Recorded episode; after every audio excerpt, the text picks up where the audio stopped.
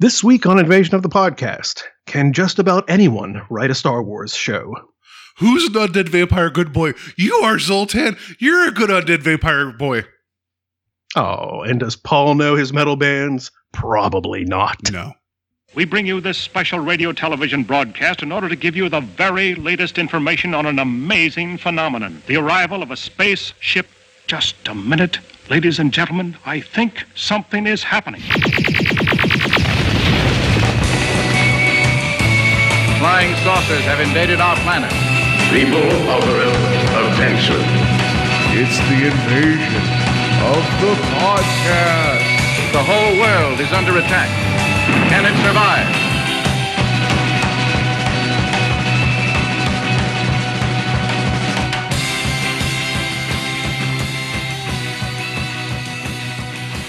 And welcome to Invasion the Podcast, where we try to take over the world one listener at a time. My name is Paul, and we're invading uh, Western Pennsylvania, sorry, Eastern Pennsylvania. I can't do my directions.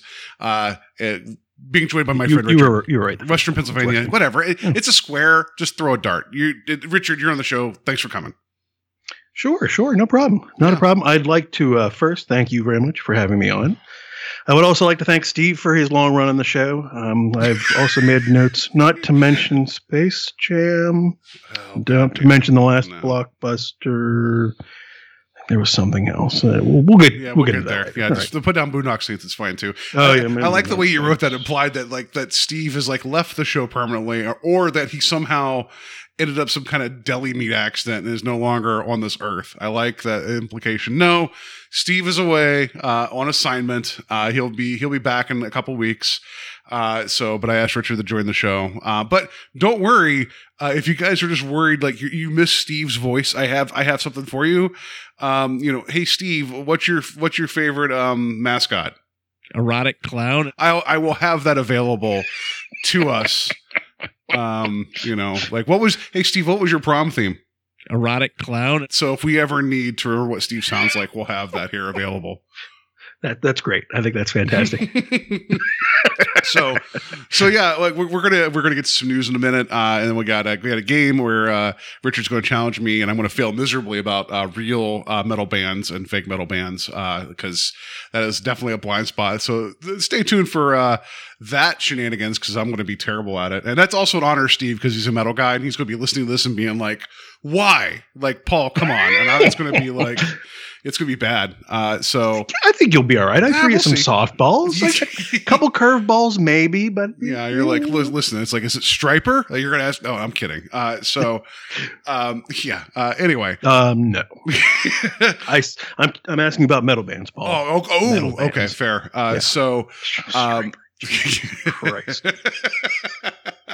So uh, in our, our main topic tonight, it's going to be uh, 1978 Zoltan Hound Dracula. We'll get to uh, that later, but because since Richard's uh, riding shotgun for for two weeks, I asked him to pick some topics for the show. He threw out Zoltan. I, I you know. Upsetting me greatly, but we'll we'll talk about that when we get there as well. And then he picked um, another another uh, vampire thing, which we'll announce at the end here.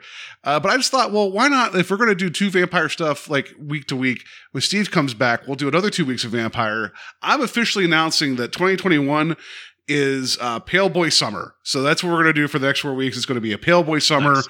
talking vampires because why not talk about creatures of the night during the brightest, hottest part of the year? I figured that makes the most sense. Yeah, I um I definitely resemble that uh, remark too. So I am also a pale I. boy. Not much of a hunky boy, but I am a pale boy. I, yeah, So- I am. I'm, I am a chunky boy and a pale boy. So, uh, with with that being said, before we get to the news, uh, did you did you have anything that you did this weekend other than watch the the magnificence that is Zoltan the Hound Dracula? Oh well, after Zoltan, I kind of went on to the happy-go-lucky film, found film of uh, George Romero's The Amusement Park. So Yeah. that was good. I felt great about myself after watching it.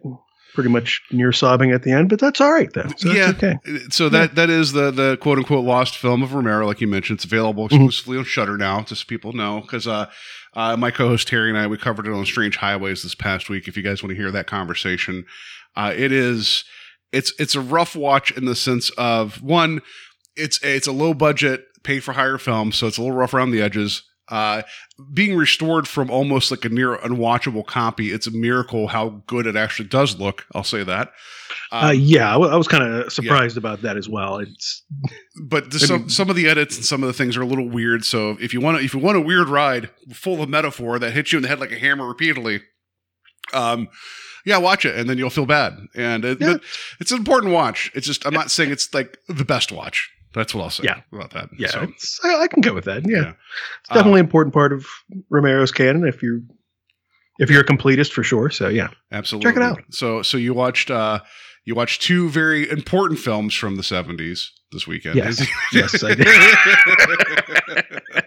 yes, I did. I did. What what else did I see? Oh yeah, I wanted to mention. I also watched. um Did you ever check out anything of the uh off Disney Plus's Marvel's Earth six six sixteen or six one six? Oh no, not yet. That- that- that- that's like the Marvels, whatever it is. Like that's the whole like real world thing, right? Where they show people like stories inspired by the Marvel universe. Is that what you're yeah, about? yeah, yeah. I I watched. I didn't watch. I watched episode number four. I w- I wanted to dig into the first episode to see what they were going to do with the Japanese Spider-Man. But um, yes. that- oh, it looks all kinds of bonkers. It looks fantastic. But I watched uh, the, the episode four was called Lost and Found, and I'm I'm not familiar with this comedian Paul Scheer. I guess he's been in some films, whatever else. Yeah, I know him. Yeah. Okay. Yeah, but he, he kind of goes on a search for forgotten Marvel characters, and um, which is really interesting.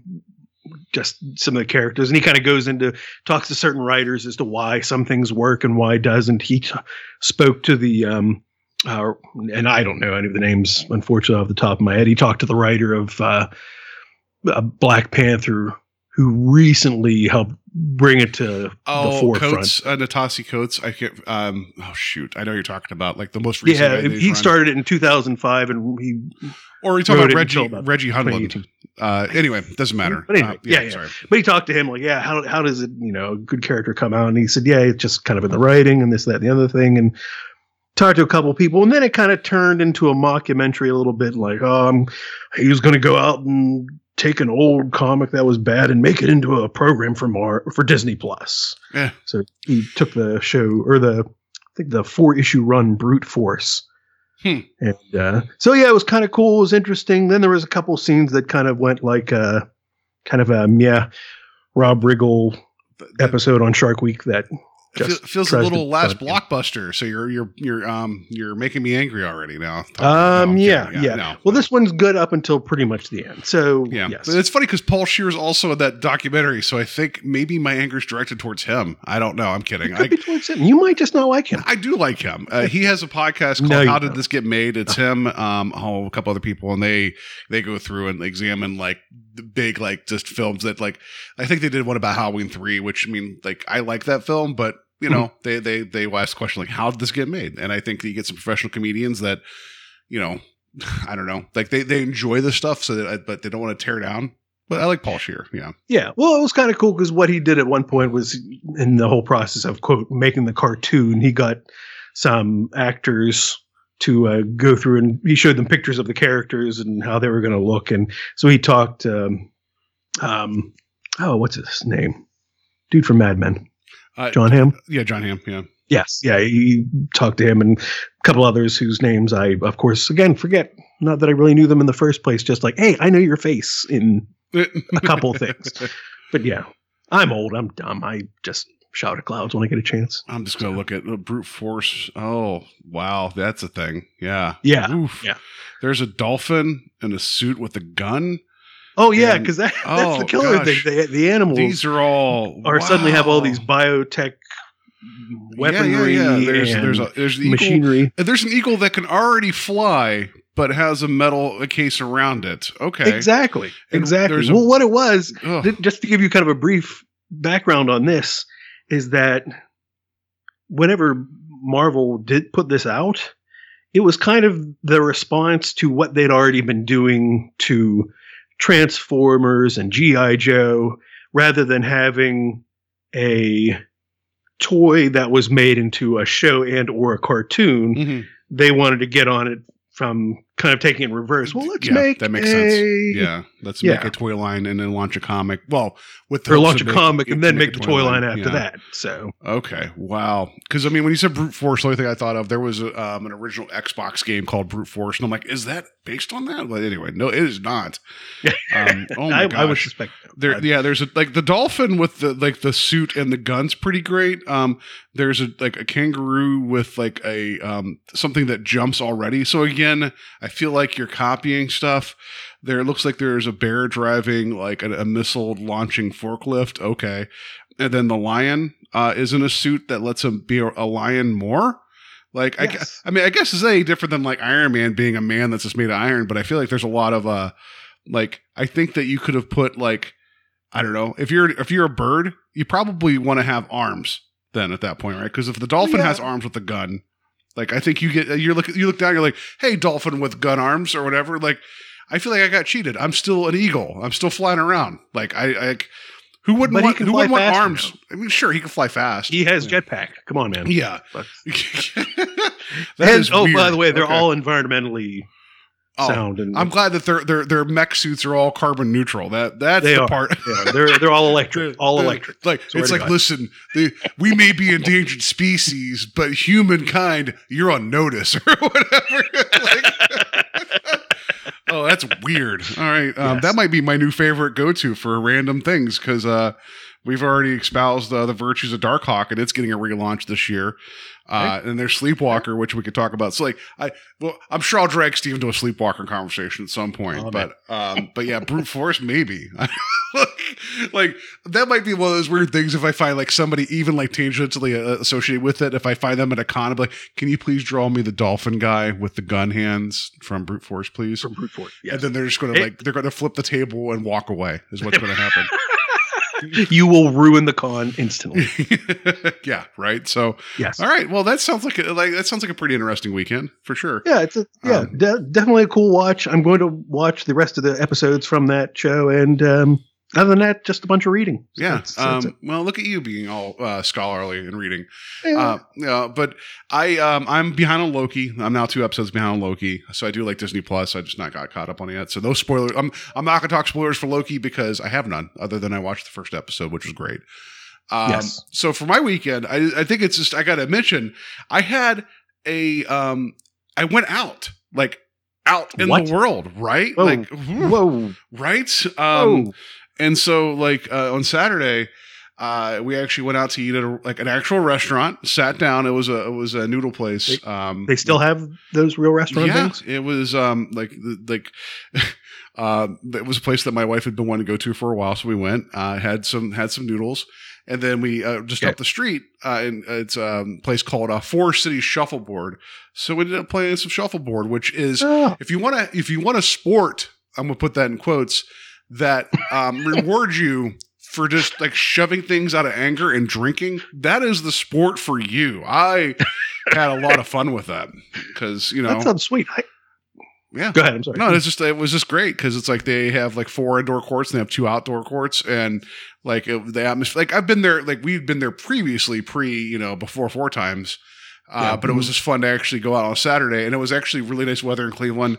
We went out like on the patio after, and it was like we got home at like two in the morning. I'm like, what is this coming Oh, home at like nighttime? Like what? Like it's just it was it was nice to actually be out right it was just weird because i you know we take that for granted and then it was taken away um Yeah. yeah but it was nice Well, that's cool. That's real cool. yeah so Yeah, we we were both sick as dogs this weekend. So.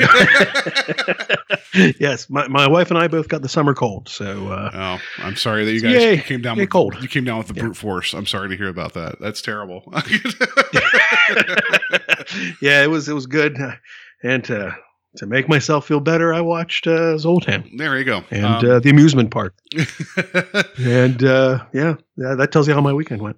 Hey, I'm trying to think. Was there anything else? Like, I mean, the new Rick and Morty premiered on Sunday. I watched that. That was a lot of fun. Um, you know, I still have to get into that. I oh, have think not You watched would dig it. a Yeah. single episode. Oh my goodness, you would maybe not watch the newest one. Just be, maybe, not that you can't get in and get the jokes, some of the jokes, but it's like the first four seasons are on Hulu. I think Oh no, sorry, Okay. they're on HBO Max, which I think, Oh, right. yeah. I I have that. Yeah. Yeah, yeah. So the first four seasons are there. Um, this fifth season premiere is actually up on YouTube because uh, Adult Swim put it up there in its entirety. So yeah, I do. I think you would really enjoy that because it gets it gets absurd. Uh, the writing's whip smart, and then it also just punches you in the gut sometimes emotionally. Like it's it's a really like it's a lot of fun. Um, Okay, not cool. not the gut punch part, but you know you got to. I think I, I don't know about how you feel about this, but I feel like this generation and where we've all come forward now, especially with like like animation things, we want this Mhm. thing where it's like we want the sweet and the sour. Like, and I feel like if everything's just goofy all the time, I'm not as in. But if you give me a little ground grounding of reality, suddenly like everything is so much better. Like that's well, how yeah, you kind of have to have dynamics and whatever you're you're Yeah. engaging in. So I, I agree with that. It's Yeah, because if it was just if it was just Rick being um, a jerk the entire time, that wouldn't that would wear me out. But there's, I mean, he is Yeah. a jerk the entire, but there's more to it. But anyway, but yeah, I I, I think Rick and Morty is a lot of fun. But uh, Yeah. yeah, well, and there's a difference too between you know a character staying within the character the entire time, but also a character being that, but also having other moments to Yeah. balance it out. No, for sure. It's like it's almost like like uh like South Park finds a way to always kind of like get you too, right? Like there's Yeah, times, yeah, So it's, it's yeah. kind of that same vibe of like, oh, okay, like I'm gonna I'm gonna like you know piss myself laughing, but oh my gosh, you guys are making a point too, you know? Like, so, exactly. Yeah. Yeah. so yeah. Then other than some video game stuff, um, which you know, like uh, you nor Steve are like you know that's not your thing, so I'm not gonna get into it. Other than I played video games, that's what I did. Yeah, right. What? What? What? I'm sorry. I'm sorry. What? Yeah, I know. See, there you go. So that that was uh that was the weekends. Uh, it's funny because uh, uh, what was it? Um, a couple days ago, uh, actually on Tuesday. No, well, no, sorry, Monday. Our our power didn't go out. It browned out for like like like I don't know eight hours. Meaning like uh you know successfully my work computer worked just fine so that was great um and then my internet was still working so i was able to still work which which is you know one of those things where it's like well that's good but like a really small lowercase g like you know like you know, you yeah, know, it's really yeah. bizarre. Yeah. but then like I'd go downstairs and like our fans were like moving at like, you know, 10%, whatever. And it's like, it's like all this whole thing. It's like, so it's like, I just sat here and it's like, and my, my wife texts me, she's like, oh, is the power out? I'm like, eh, kinda. And then, and then she's like, is the air conditioning off? I'm like, yeah. Like, uh, cause I was like, cause it was on, but it wasn't doing anything. So I just turned it off because I'm like, I don't want to like tax the system. Yeah. So I was like, well, maybe like, what should I do? I was like, maybe I'll go to the movies. Like just, just leave for a bit and come back um, after work. And then like there was like it's we're still at that point right now where like we're like post pandemic, but like not like full blockbuster stuff yet because the studios are finally starting to gear back up again. Like I looked, I was like, there is absolutely nothing in the theater I want to watch right now. Like Oh, I couldn't yeah. even be compelled. I couldn't even be compelled to leave my house that was like without like air conditioning to go watch a movie. Like it's like, and I love going to the theater. It's just like I was like, I, what the Hitman's bodyguards, wives, the the part seven. I'm like, ah, oh, no, I'm good, I'm good, yeah, I'm good. Yeah, I saw that. You know? Yeah. Yeah, and it's Yeah. like, and I've not seen, I've not seen the first Quiet Place, so I, I'm like, so I don't want to go watch the second one. Like, 'cause Still haven't watched that yet. I bought it on Blu-ray. It's sitting downstairs. The, the I got it Uh. on Blu-ray the day it came out. Like, I'm gonna watch this. I just not watched it. So I think you and someone's grandma hasn't watched that yet. that's about well, uh, myself, my wife, and someone's grandma. So Oh, okay. that's All where we're at with that. So, but it was just funny. I'm like, it doesn't t- usually take me much to be like, I'm gonna go to the movies. I'm like, there's nothing right now to go watch. So, yeah. So I just sat and then um sweated. Like that's what happened. So that was amazing. Not really. Oh, Pale Boy Summer. Pale Oh, yeah. Boy Summer, right? So, all right. All right, that's going to do it for our, our weekend talk. So, Steve, out there in the ether, um, hope you appreciated that we were able to to have some 20 minutes of uh, of a weekend talk. Um, and just, you know, I'm just going to do this one more time before we get to news. Erotic clown.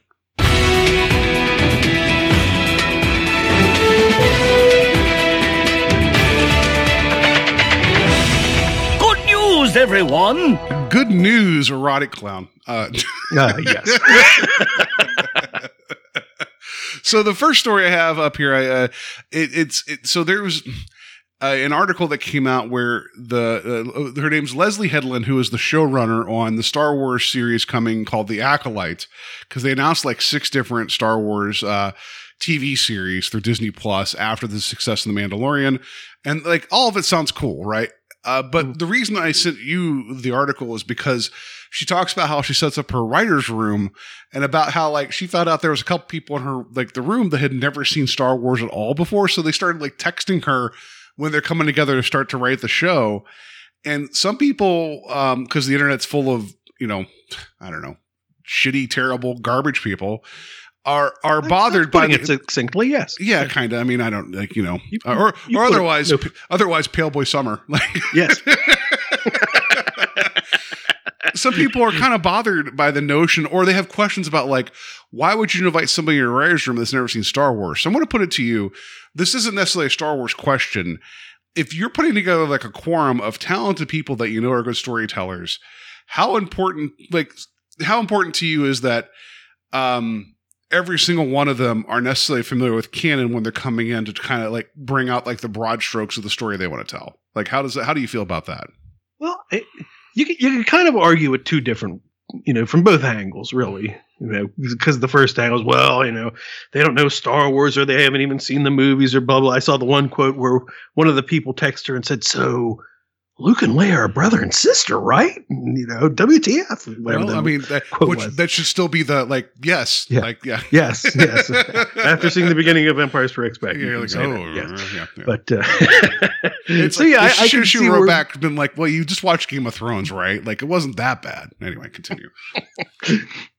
but yeah, yeah, you so you have that, and you know, uh, I- I mean, it, in a way, I can see that, but but also in a way, like Star Wars is so ingrained into our culture now.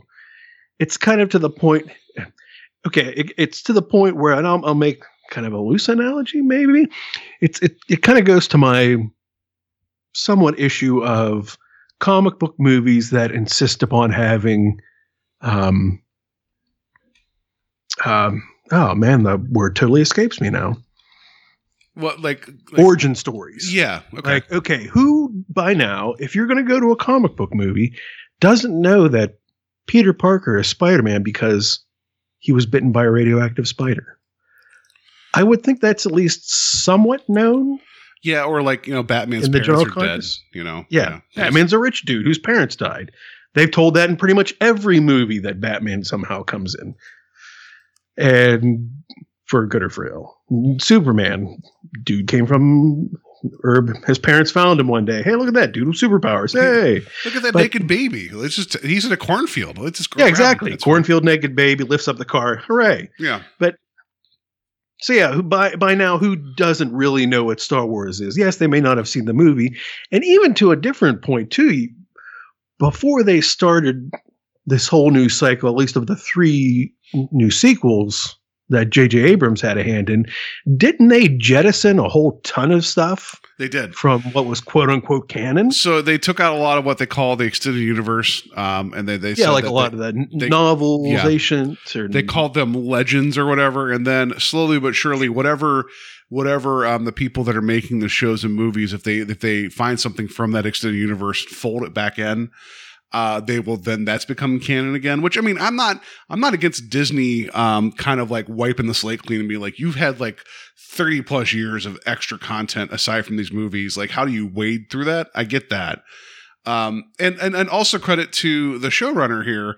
Um, because like when she talked about like, like her, her own, um, coming to like Star Wars, like she watched the movies, but she read a lot of the books, like the, um, what was it? Uh, she said the, the, the Timothy Zahn, is that the, the name? Uh, Steve's looking at me right now. so. But yeah, Timothy Zahn, who was like one of the big like um, extended universe novel writers, right? So a lot of what people like fan fans um, appreciate and hold up, like she's she's dug in, she knows her stuff. Right. Um, and I'm not saying that she's stocking her writer writers room with like it would be, it would be another thing if I heard like, hey, Disney just gave this other group of people that have never ever ever ever ever considered Star Wars their own show. That would raise flags for me being a fan of like just you know whatever's coming. But with her kind of like mixing the room together, of her having this like other knowledge of things that aren't even considered canon anymore, and I'm sure there's a, a bunch of other people that are already familiar with things, but then having a couple come in and say, I didn't know this stuff. Um, I, I, for me, the position I'm taking is that's kind of interesting to me because then they might be in a position to ask questions that no one has considered before, or to pull um, pull some threads on some logic or like you know a fandom, right, with some of the stuff It- going on. Right, right. Yeah, they can kind of come at things at a different angle and whatever else. But then also too, like where people see this and they start flipping their lid and whatever else, I'm sure that everyone is working from a general Bible of that particular show. Yeah. I also want to guess that um, the powers that be at Disney are also going to say, "Here's your guardrails. Like this is what we're looking for."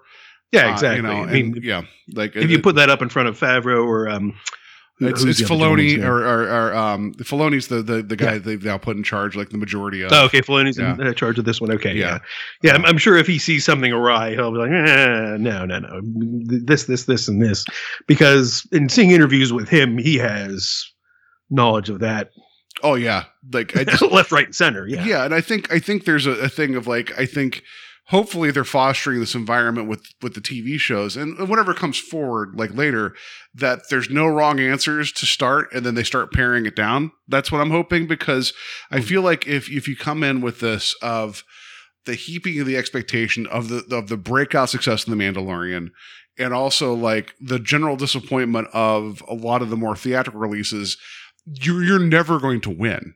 Right? Like you're never going to win with the expectation. oh, Also, the fact that you're doing Star Wars, you're never going to win from a fan standpoint. Oh, Ever, no, ever, you- ever, ever. So you, you like, can't please oh, everyone. No, and, and Star Wars has proven that you can't. like,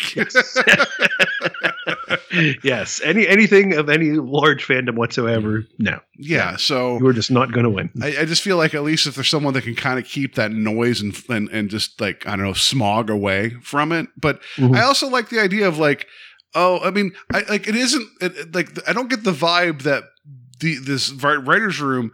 I don't get the vibe that this that they've been invited in because they're being flippant about like I've never seen Star Wars. I like I get tired of that garbage too on the internet where you see like the posts of people. It's like like this if you've never seen Game of Thrones. It's like cool.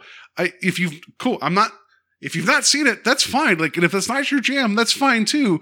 But it shouldn't be like, like Yeah, that shouldn't know, be- a badge of honor. Like, I don't know, Exactly. like, I was just- saying, it shouldn't be a badge you wear and then go stomping in there. I'm going to change this whole universe around Yeah. based on nothing. like, like Well, I've never seen a Fast and Furious movie, but I'm not going to run in and be like, guys, I got ideas. You know, like it's just whatever. Like, yeah. what if cars chase each other? Like,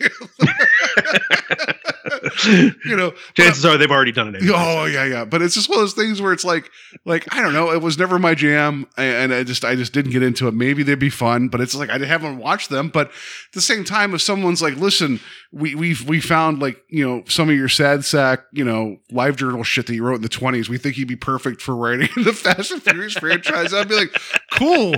Where are we going with this? Let me ask some questions. You know, like whatever, right? Like." It's like, oh, great. I see you were self published in a college journal the one time. we, we really want that like self loathing to permeate the next installment. They do, they do. Okay, so Fast and Furious, Pale Boy Summer. yeah, Pale Boy Summer. Yeah, right. Like just a bunch of just goddamn dad bods driving around in cars and being like, it's like, this has nitrous, but don't go over the speed limit because they'll ticket you, you know, whatever. Don't hit that speed bump. No, you know. So anyway, like you know, like the, anyway.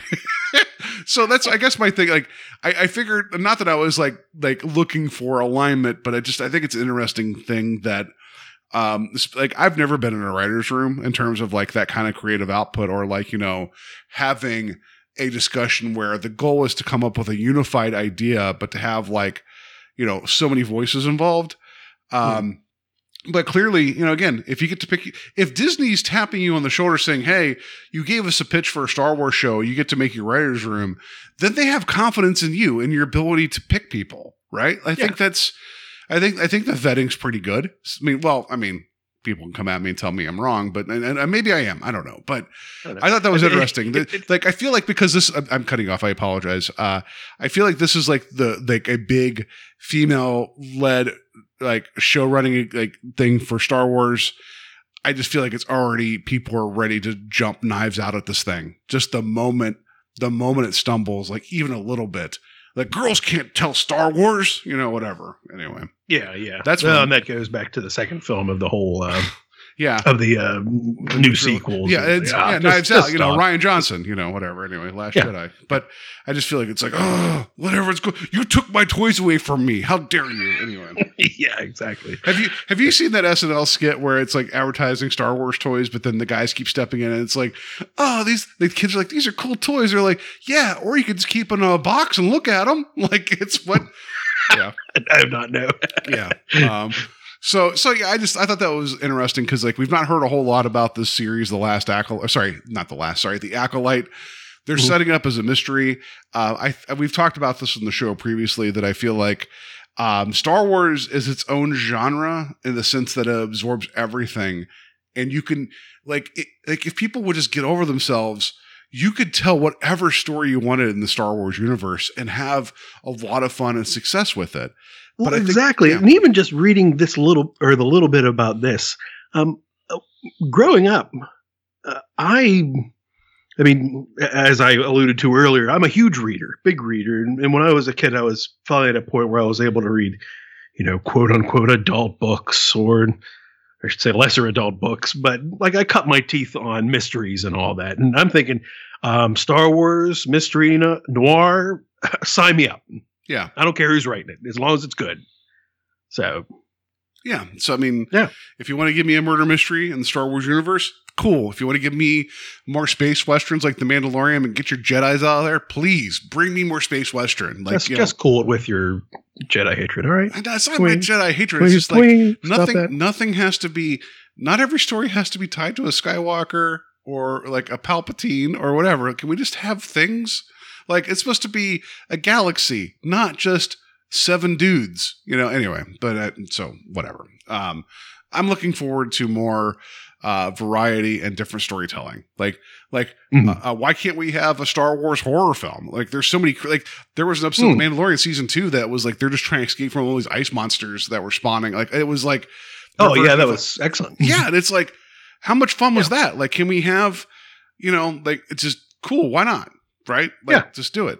But anyway, uh, like I just finished um the video game uh, Ghost of Tsushima, which dealt with like um Oh, like you and your video games. I know me and my video games, but it dealt with like the Mongol Good, good. the Mongol invasion of like um like uh Japan, and it's like and it's this whole thing where like this the one lone samurai that's left has to make hard decisions to try to save his people and his island. I'm like, this would be the greatest Star Wars game ever. Like if you Hmm. could just like do the same like thing of like, oh, the Jedi are wiped out and there's occupation, and this guy has to actually like has to um bend the rules of honor to like save his people and there's confl- you know conflicting like things there. Like i get it. Like i get it. But anyway like that's all. Like Yeah. like godspeed. I hope uh, i hope the acolyte's great. So i hope that like some of the episodes are like actually written by like i wish there was a parentheses like written by so and so who's never seen star wars just to piss off people like that'd be amazing to Yes. me yeah so all right so next story here uh, we have um, what is it? Uh, let's see here. This is Steven Spielberg is reportedly still determined to prevent a Jaws reboot from happening. Uh, Amblin, Amblin Entertainment just signed a deal with Netflix to create content, which I think is him, um, like finally, uh, just like just shutting up and like realizing that streaming is a viable way to get content out and to have Yeah. respectable content.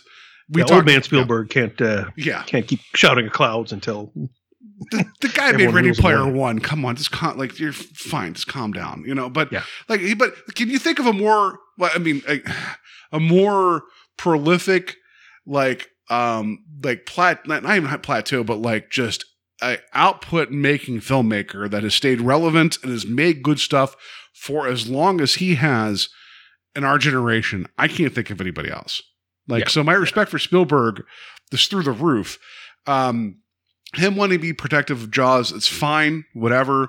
But I guess in, in the story here that even Netflix is like, hey, what about doing something with Jaws? He's like, absolutely not. It's like, so then what if Netflix is like, yeah, but what if we just do a film called Shark, where a shark's out in the water and they have to deal with it and it happens to be in New England? Like, he can't veto that, right? Like, I don't know. Like, it'd just be like, I, I think Peter Benchley's uh, yeah, I, his Uh, estate, like whatever, is like His oh, estate may have something word yeah. or two about that too, but no. yeah, but whatever. But the idea of like um, man versus nature, you can't really, you know, copyright that. I think it's fine. You know, like.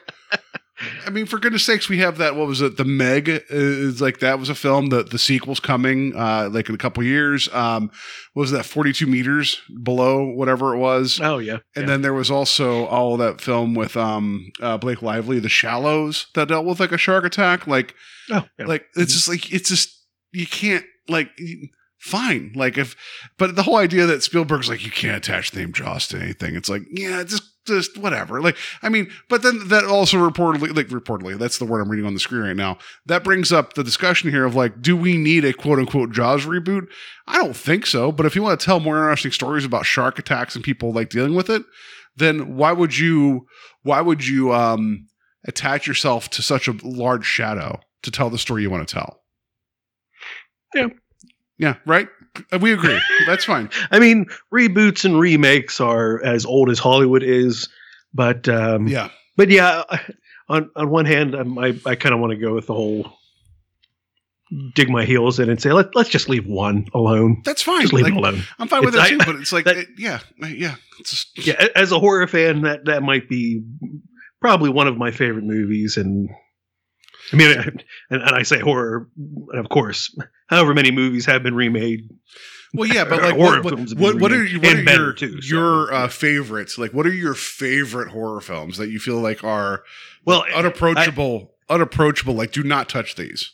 Well, I can't quite say them because they've already been approached. I- Or, I know They- they are- I they have prove been approached. I was going to prove my point, but please say what exactly. your favorite. But yeah, I mean, the thing, of course. I mean, that was remade from, you know, the thing from another world, and of course, the Fly. That Which was we talked remade. about. Yeah, yeah. So, yeah, which we'd already talked about before. Yeah, and- and it's like, So, oh yeah. shit, there's been remakes of this, and they've like, they've improved upon, right? So it's like, Yeah.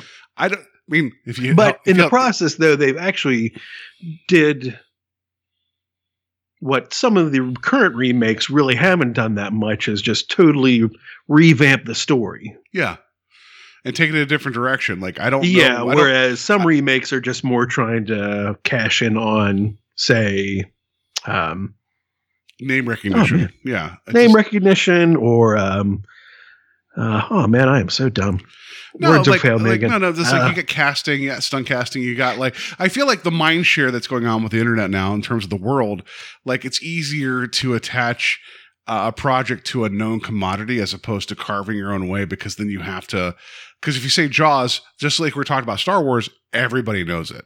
Right? Right. Like it's immediately baked in notoriety, which is really hard to come by right now in terms of like the way the internet works and fandom, right? Because unless mm-hmm. I don't know. I just feel like everything has to have like this permanent, you know, it has to permeate everything before people will like give it credence. And it's like, I just, so it takes a while, right? Like, like, uh, that, that new movie Spiral that just came out that's like from the book of Saw. It's like, did it, like, I've not seen it. I, I'm not a fan of the Saw franchise at all. Um, yeah it's but not really my thing either yeah, but it's like, could that have been a film that could have existed without it? Like, you know, maybe it did. You know, like like just when Steve and I talked about Die Hard two, um, that that script and all was was a spec script for another film um, that they they adapted into Die Hard two, and then Die Hard three was another film called Simon Says. Like, like you know, could Yeah. these have stood on their own? You know, like, do we need? Like, is there is there a film out there? There's a script called Fish. It's just like you know, okay, like let's just deal with you know, uh, you know, fins with the Z. I don't know. Like, what do you like? What do you want? I just, but if it's a cool story, it's a cool story. Like, oh, what was the name of that film? Oh, a few years ago, it was about the. Uh, there was um an alligator. Like, well, there was that one with the flooding in Florida, like the the the basement where the girl was dealing with all the alligators. But oh yeah yeah yeah, yeah. um uh, um, yeah, I forget the name of that one, but Yeah. it's like that's still kind of the same idea, right? In terms of like, uh, like you're dealing with like, like uh, da- da- animals are dangerous and nature's terrible, you know, like yeah yeah Um, but there was one oh uh, let's see here. I, I looked up uh, alligator and crocodile movies ranked by uh, Rotten Tomatoes. Let's see what it says here. Uh, Lake Placid two. Like I was saying, no, where's lake placid at yeah. No, there's a, there was this um oh who directed this uh Primeval that one, that wasn't the one I was thinking of. There was uh another one. Crawl is the one we're just talking about. oh, okay yeah yeah Rogue Rogue is really great. Um, it's about uh, uh, people like doing like this like like backwater tour in like Australia, and they end up like they like this pontoon boat or whatever it's whatever it is. Like people are doing this thing, and this like this large um like uh, alligator just shows up or crocodile, whatever. You sue me. But it ends up like causing the the the boat to like capsize, and people end up on the sandbar that's okay until the water starts like because it's like close to like the ocean so the water starts like coming Uh, in. Okay, so high tide and all and that. so yeah, yeah. and so this this this thing is like just like swimming and waiting it's it's a cool movie. It's a cool movie. Um, okay. but it's like like you can't be like oh well that's just jaws with a scaly thing. Like i don't know. Like but i, I like that spielberg is so protective. It's like like um like what else are you protective of are you protective of 19 like 1942 are you protective of that film are you protective of you know like That's a Stone Cold classic, man. I don't You know. know- I haven't seen it. You know what I mean? Like, are you protect? Are you that protective of like the BFG? I don't know, but uh, it's just like you've made your mark, dude. Like you've you've done you've done amazing things. You know, whatever. I don't know. I just feel I just find it weird that he's like, no, don't touch Jaws. It's like, okay, great. I that's my thoughts. I just thought it was odd. So, Yeah. all right, all right. Uh. I'm sorry. Go ahead, please. I was just gonna say, give him his one. Give him his one, yeah, right. Yeah. Uh, all right. Like, don't touch Duel. Like, like uh, Duel's a Duel's a cool film. Uh, Yeah. All right. So, in terms of, I I have I have a secret story here. I got you got two choices. One Oh. involves um, uh, violence at uh, a fast food restaurant, and the other one involves a couple making the dumbest decision that works out the way you think it would. Hmm. I don't know, man. Yeah. Do either one of them take place in Florida? No, one of them takes place in What? Ohio, which I know will make you laugh because you're, and then the other one takes place over uh, in the Ukraine. So no, I, I don't think that's the Florida of Europe either. So, um, Uh, I don't probably not know. Yeah, yeah. so Uh, let's go with the Ohio story. all right. Here's the headline. Mr. Uh, yeah, yeah, Mr. Western Pennsylvania and their bad food. Yeah.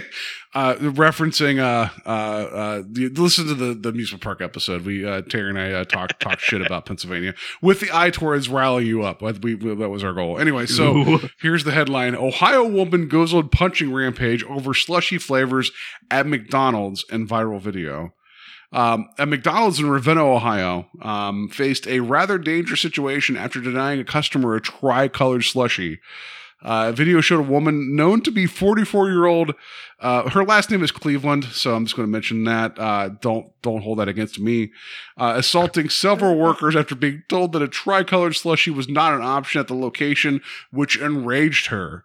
Um, Dude, you got to have your tricolored slushy. You can't. like you can make a two color slushy, but not three. You could also do four, but you can't do three. No. Uh, man. so the beginning of the video sees her trying to access the slushy machine for herself, with two employees uh, blocking her, uh, blocking access and telling her to get out. Uh, soon after, uh, the altercation becomes physical when she punched a manager attempting to calm the situation. Um, yeah, uh, let's see here. Let, let me scroll down here because now this becomes this whole thing where it's like all Twitter reactions. After a brief repro- repose, Cleveland was once again enraged and took a mask off the manager's face. I shouldn't laugh about that because it's terrible. Knocked things Yeah. off of shelves and said she would gladly go to prison for the incident. However, she was charged with two counts of misdemeanor assault, so she will not be hanged to prison. Rather, she must keep away from both employees of the McDonald's that she assaulted and pay a bond of one thousand dollars. Um, Oh. yeah. Uh, and then let's see. There's there's an ending to this too. Let me get down to it. Uh, the uh, let's see here. The person who took the video, com- you know, commended on uh, the patience of people working. Um, yeah. Anyway, so my question to you is, uh, what item in a fast food restaurant would make you have to fight management if they wouldn't let you have? Ooh. no. now, what what fast food restaurant are we talking about? That's your here? choice. If you're going to I throw, mean- if you're going to throw hands, you got to pick it. That's Ah, fine. yeah, I mean, if I'm going to go into fisticuffs here, it's it's going to be for a damn good reason. yeah, uh, not a, not a, a Primanti Brothers uh, sandwich. That, you know. Uh, might might be for Primanti Brothers. unless- if, if it they don't have the baked beans, then No. uh, I'm My- thrown down. My my That's thing, yeah, I was gonna say for me, it's always like if they say, "Hey, we have uh the Mexican pizza Taco Bell," and I go, and they're like, "We don't have that anymore." Then that's I know they don't have them, but they like that's the fight right there. Paul just sees red. oh, Yeah. I don't know. Hmm. Yeah, I don't know. Like, I mean, I mean, there's really, there's nothing in a fast food restaurant that's worth getting into a fist fight over. Like, let's be No, honest, right? But I mean, hypothetically, I'm talking like Hypothetically your, speaking, Mad I'd Max say- uh, Fury Road. Come on, you gotta you, you gotta go in and throw down for like if they if they won't let you have the thing that you want. and I- I'll tell you what. If I'm Jones and a Jimmy John's and they don't have bread, like any bread whatsoever. Yeah, yeah. I actually, and I don't know if it was just because my buddies and I, and I think I've told you this before. My buddies and I used to go to King's all the time to just hang out, whatever, and drink coffee and just be annoying douchebags before we were old enough to go to bars and go and hang out and be annoying douchebags there. But um, uh, one time when we were there, we we were going to order some food, just you know, to buy something rather than drink coffee all night. And I can't remember if it was we had specifically ordered a sandwich or like French toast or something. And they just flat out were like, "Yeah, man, we we actually don't have any bread." So, well, what? You don't have? Are you serious? And I, we were just flabbergasted. Like, who doesn't have bread? Especially, we know that King's is exactly four star restaurant or whatever, but seriously, who doesn't have bread? Right? Like I just, I mean, Uh, I've, I've been to Taco Bell's where it's like, hey guys, we're out of steak tonight. I'm like, okay, fine, I get it, but and it's like Yeah, with- exactly. Taco Bell, It's you like- just you just switch the four ingredients and you get something that's fine. That's fine, right, You know, right. but no bread at all. Like that's uh, Yeah. yeah. Uh, so if Jimmy John's, so I I will admit though that I had oh, what do they call it? Um, they they do offer uh their sandwiches wrapped in lettuce. I forget what they call that, the unsub or something. the unwrap. Oh, yeah, the unsub. Yes, yeah. Yeah, and it like I I've had that a couple times. It's quite wonderful. But Mhm. you're telling me that you'd pull a knife on somebody uh, at a Jimmy John's if they didn't have bread. Uh, not a knife, a homemade shank, yes, but uh, not a knife.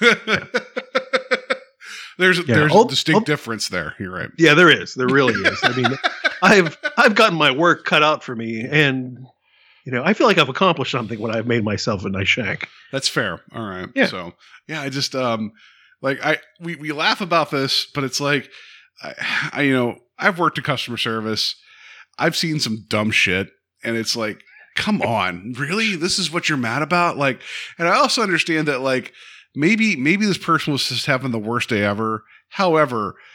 I still would like I might yell at somebody, not yell, but like, can I speak to your manager? And they'd be like, we can't offer you a three flavored Slurpee, and I'd be like, or slushy, I'd be like, okay, like I would, you know, act like- up for a second. yeah, of course, right? Like you got to be like, Yeah. oh, okay. Um, but like to like to physically assault somebody, take their mask off in the middle of a pandemic. It's like that's you know that's all terrible, and it just shows like this weird entitlement that happens with a lot of this. Like I just oh, so that that's upsetting to me.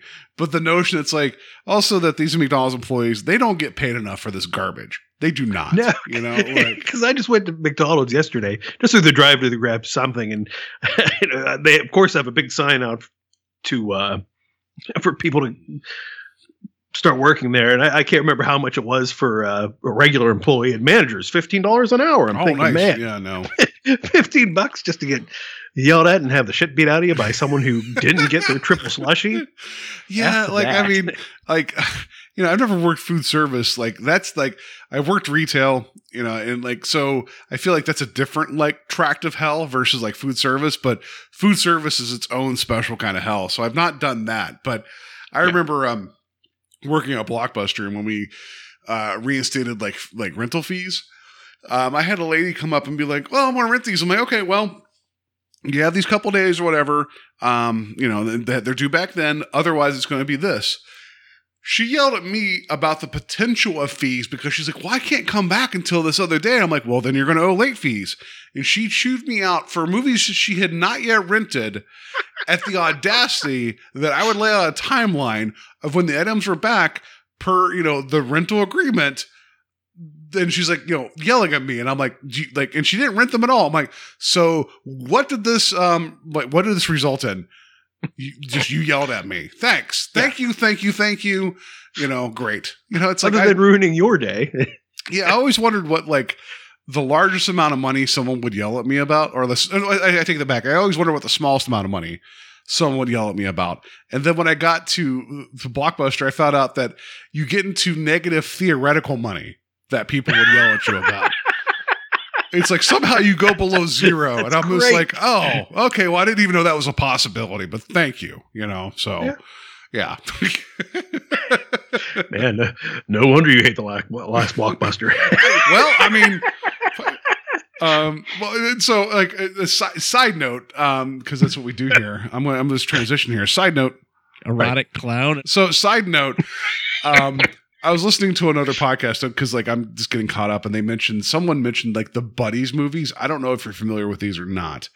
It was the offspring, uh, th- literally so, of the Air Bud movies, where you had a golden retriever do all the sports, and then he. uh he, you know, they had puppies, but now the puppies go off on adventures. So like, but but the puppies Oh, all yeah, talk okay. like like look who's talking, whatever. Because Bud, Yeah. Air Bud didn't talk. He just had sports skills. He didn't have the ability to speak. Um, and so like this podcast, like, he had limitations. he had limitations. He could he could dunk, but he couldn't talk. Uh, so, uh, but That's not a good teammate right there. no, uh, just give him the ball. Anyway, it's like he's just pawing at your leg. It's fine. Uh, so, um, you know, he's just humping and dumping. You know, just gotta give him the ball anyway. So, um, so anyway, um, Humping and dumping. dumping, right? Um, that That sounds like a Pale Boy Summer. yeah. Hashtag hashtag pale boy summer hashtag uh, humping and dumping. Humping and Uh, so no, so these things like they just like the, the like the the was it the buddies end up going to space. They do all this other stuff. But one of the co-hosts of this podcast is like that can't be real. And he's like, who would watch this? I can tell you, and I think I mentioned this during the last blockbuster. I had so many moms mad at me that the buddies movies weren't available because we get like three of them, and they would come in and get pissed that Space Buddies wasn't available or whatever. And it was like, and then oh, eventually that spawned off to holiday movies. There was the the Legend of Santa Paws. Like it gets really, it's like it's like it's almost like you know how like you hold um like a like a, a video camera up to a TV and it gets more distorted and like you know it just keeps going into infinity. That's the buddies movies. like it just keeps getting weirder and weirder. So working there, like it's like oh I'm a grown man. Thank you for yelling at me that there's not the talking puppy film here available for you right now. And also, you're going to be mad about our, our late fees that you're not paying for because you can't rent the buddies film. Sorry. So anyway, sorry that has nothing to do with anything we just talked about. But like, No, really. I, frustrating. I can even I can even uh, branch off from that too. please, please do. Yes. Yeah. Speaking of uh, the Santa Paws films, uh, uh, Santa Paws Two uh, uh, was written by You. um, It a- no, it was Oh. written by uh, I wish because that would mean I'd written several books. uh, was written by um, a horror author by the name of Philip Fracassi. Um, which I, I highly recommend his books. If you like Stephen King, you will love Fracassi's novels. well, how many of them are no. I don't think he has a novel. Uh, I'm sorry, um, how many? he them- has um, How many of those one story collection. Involving? How many are involving dogs giving gifts? Um, none. none. He, he is So- a screenplay writer in Hollywood. Does some other Hollywood stuff, Yeah, but okay, he uh, got paid. yeah. he got paid. Yeah, but he's see, also a horror writer on the sly and um, he writes does- some really good, weird, disturbing shit. but like anthology short story stuff is what you're talking about, right? So Uh, he has one anthology out, another one coming out. I believe he has a novel coming out, and he has a novella out that's called Shiloh, Hmm. based on the Battle of Shiloh during the Civil War. Hmm. Although, funny enough, he's gotten several reviews which said uh, this was the worst movie I've ever seen. because someone reviewed it thinking it was the dog movie, not oh no, no, because the Yes. Shiloh. Okay, that's funny Yes, that they yes. call that the worst dog movie they've ever seen versus Exactly, yeah. Santa Paws. Ugh. All right. Wow, that's funny. That's really funny. But anyway, so But yeah, I think you'd like his stuff seriously. Probably. I mean, you know, as long as yeah. it doesn't like make me like go back into like like post traumatic like you know blockbuster disorder like whatever. Anyway, Yeah. uh, yeah. So so the whole thing is like if you're expecting a triple slushy flavor at a McDonald's, then if if that's the thing that's going to set your day off, then maybe just take a breath and look at where you're at in life. That's what I got to say. Like, I mean, I understand. Like, it's been hard all around. Like, no doubt, right? Like, um, Yeah. like my wife and I, we went to a Boston market like, um, like a week ago or whatever. Cause like, well, let's just pick up something quick.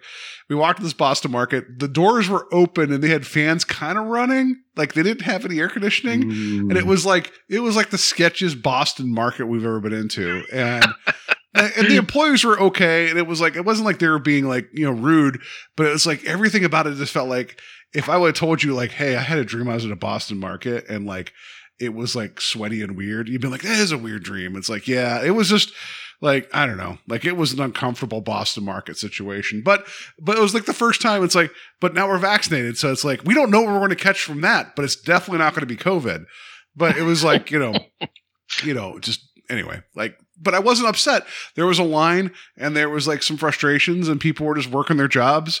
I, I, I have a huge patience for anybody working like front time, frontline, uh, food prep or retail. I have, I have a, a lot of patience. You have Yes. to, you have to do something stupid to upset me because I remember those days. I get it. Oh yeah, yeah. I'm I'm, I'm there too. I yeah, having worked uh, retail as well. Yeah, Yeah. Thank so, you. All right. Anyway, look at that. Uh, yeah, that's going to do it for our news. So uh, we talked about some Star Wars, kind of. Uh, we talked about some Jaws, kind of. And then we shared um, about how upset we would be at restaurants if they didn't have uh, bread or uh, Mexican pizza available. But then we'd be you. also, but we also want to respect the service workers. I don't know. Just bring back the Mexican pizza, Taco Bell. Why? Why? Why is that gone? I don't understand why that was taken away. It was wonderful. That's all I got to say about that. Do your do your Taco Bells take like an hour and a half to get your food to you? I mean that that's a slight exaggeration, but do they take a really long time? It seems the ones that I have frequented out here just take an ungodly amount of time for what should seem like Nah, I mean, it depends. five upon- ten minutes. It's, yeah, I agree. Because again, Max. same four ingredients, right? Uh, Yeah. But like, uh, there. So um, unless you're going like like after last call and you end up on those lines, right, where it's like the middle of the night, everybody wants fourth meal. That takes forever just because of the line of people. Uh, but in terms of like actual like prep, it's pretty fast. Like I don't know. Like I um, the, I will say that the one Taco Bell we used to frequent a lot.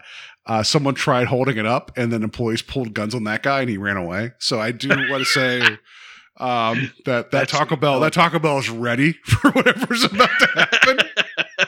They're ready. And someone actually drove out. into like the um the lobby like with the car. So for the longest time they had to have the boards up. I was like everything's getting fixed and it's like the drive through was open. It's like why is this Taco Bell like like the lightning rod for all actions that happen in Cleveland? But but they were ready. Like and the food came out relatively fast. So I respect, you know, the speed and efficiency, Okay. even though people are like holding them up and cars are driving into them, you know. So All right. But I mean, not that I hit Taco Bell anymore. I, I tend to frequent a local joint that's oddly enough a um, taco and other various Mexican food stands, but also a frozen custard stand. Oh, okay. That It- if it works, it works.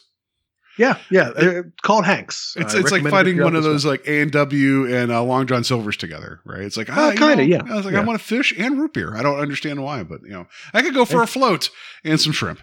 You know, Yes. All right, uh, yeah. Let's just uh, let's just get into uh, Zoltan, the Hound of Dracula. And now for our feature presentation. Zoltan, the Hound of Dracula, aka Dracula's dog. Uh, when I asked Richard, like, I was like, "Yeah, you want to ride shotgun with me on the show for two weeks? You can pick whatever topic you want to pick." you brought me this. Um, you brought me Zoltan, the Hound of Dracula. Uh, please Oh. explain to people Oh, why au you're contraire. no, no, no. Yeah, please. I was like, please explain why you picked this, and I'll, I'll Well, sit here and, and I'll drink in silence and and and, and be frustrated. Yeah. Okay, and, and I think yeah, I think you'll need to interject here a little bit too, but um, but allow me to at least. I won't so much set the scene as uh, just to inform the listeners out there that uh, is the kind of guy who I'm sure you've heard other stories. Um, he's the kind of guy that'll kind of lure you in, much like a spider into a web, sit you down, quietly lock the door if you're not paying attention. Sounds like some catch the predator shit. I don't like that. It back. and we'll Okay. say, "Hey, have you ever heard of movie blah blah blah? Let's watch it right now." And um, that that one for me happened to be Zoltan, Hound of Dracula. I, I believe you did that also to a group of people for your birthday. Um, for a film that's called The Baby. And let me be clear, folks, this Yeah. is not Baby, the Last Dinosaur, or Babe, Pig in the City. Yeah. or Babe Pig in the City, or even Babe Ruth Story. This is The Baby, the absolutely whacked out bonkers film. So you you've watched the baby now, right? I have not, though. I Oh, have not. okay. So you, I- can't, you can't speak to the insanity of the baby, but I will. I will. But am I say- wrong, though? Well, you, you haven't seen it, so how will you know? Like you don't But know. am You I can't wrong? verify that. But am Uh, I Steve wrong? has seen it. Like he's not here right now, but he could verify. Uh, I've made Terry watch it, and he can verify. I've made my wife watch it. I did rent out a theater for my birthday and made like ten people watch it. But you don't know. You've not. You But- have not seen it. But, yeah, but am I wrong? But you've not seen it. So you Who, are who directed this film, Paul? Ted Post. Mm, I know that for like so because I've seen the film like five times already. But that's, that's not the point. The point is, if you're saying to me that one of- one of the things that in my life is that it's been like- it's been like this unwavering moment, right? Of like if I find something that I'm like, what is going on here? I need to show this as many people as possible. Yes. Um, so let let's rewind this back. a long bit. and short of it, yes, that's exactly what I'm Let- saying. Let's rewind this back a little bit to first, you know, like I, I think I've established this on the show previously when you've been on that you and I met each other in college, and so like I, At the I- school that shall not be named. yeah, it's just whatever. Like they, it- they don't like not that anybody is going to pay attention, but they don't deserve name recognition other than the friendships No. we made along the way. exactly. No. Like- Yes, the No. people that we are friends with online, etc. Yeah, yes, no. right. No, like I think even my Facebook, it was like I went to like a college or whatever it was. Like, I, I finally admitted to it. It's oh, right. that's okay. But I think I, I I think I labeled my high school and then like a college. I don't, uh, or, or maybe I even said Greendale Community College. I can't even remember. Right, that would feel that that's the college from Community. That feels very appropriate. Oh. Anyway, I mean, I mean, at least they uh, no. That's I, I was gonna say at least they got a good education. That's not true either. But so anyway, we met each other in college. Um, I had the certain like I already kind of I don't know what it was like where affinity. well, Oh. I mean, it's not even the right word. Like in my family, I'm I'm very much different than the rest of my family, and I can't explain why. It's just one of those things that like I was always the like the the the the weird one. However, in the sense of like like my mom, uh, we would go rent movies like on a Friday or Saturday. We'd go to the video store, grab like three movies, grab a bunch of like candy, ice cream, whatever. And then we just watch like these movies on Friday night, like three of them, whatever. And my mom always had this penchant, like she would read the back stuff, like the back cover, but she'd always like, she had this thing for picking movies because of the cover art, which is not how you pick movies. Um, this isn't I one of them. distinctly remember the cover the cover art from this film. Oh, no, I still have and that VHS. it's not the nice cover. No, no, no, no. I still have the actual VHS that I made you watch in college, and I will. Oh, I'll- yeah, I'll, yeah. post a picture of it. Uh, Oh, please. Yeah, so that way um, people can see that it, I've I only have kept a couple VHS. One of them is Zoltan, but this isn't even a movie that my mom picked. But there was a certain thing that I kind of like latched onto, and I think I honestly will say that I think what it was was that um.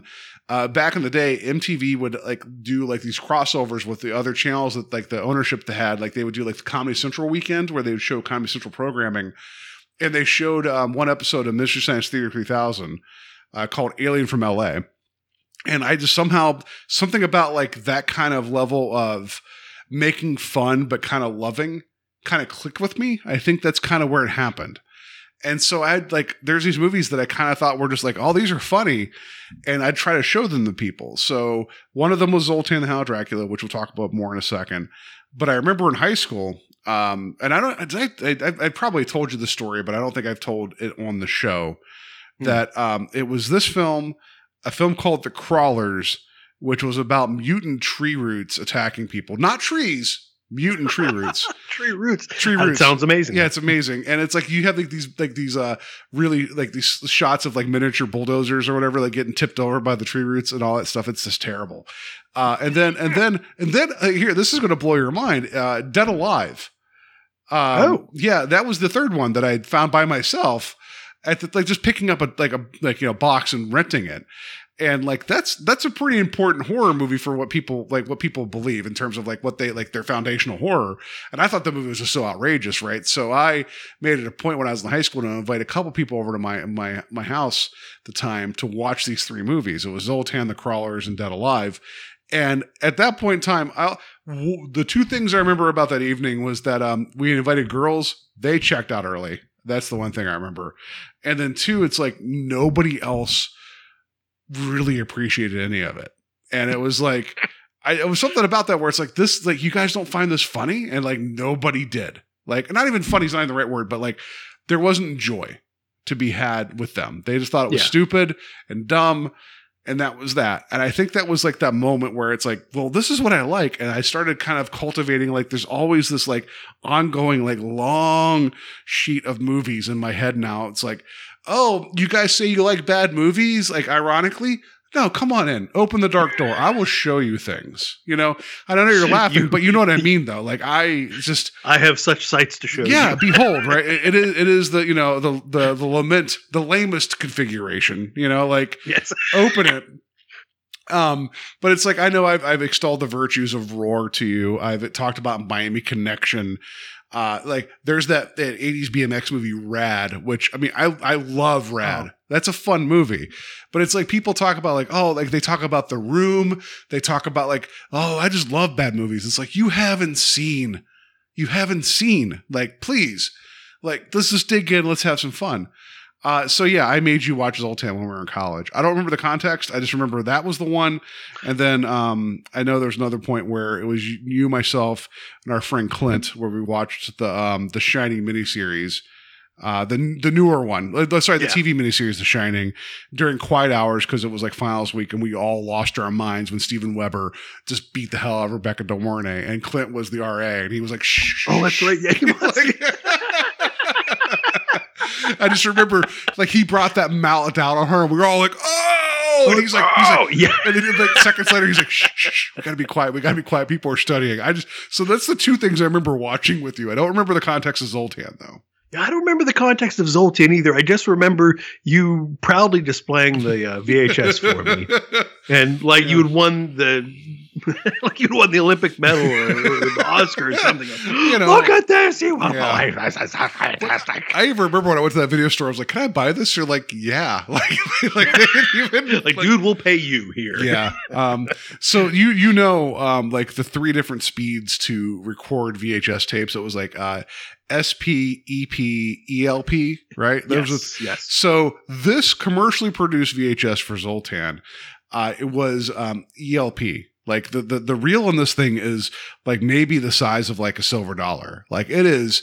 They use the least amount of videotape to get this movie into a box, and it's ridiculous. So That's great. so you you pulled this uh, for us to watch, um, and because I feel like I I um I somehow upset you years ago with this film, and you've never let me forget it. So I, I have not. I have not. But but in in the years since, uh, I, I've actually come to appreciate, at least to an extent, and it, it, the the the bizarre and the weird, and like the well intended. I think the well intended. Yeah, there's like something something, that there- you can. there- there's there's inte- like weird integrity and heart.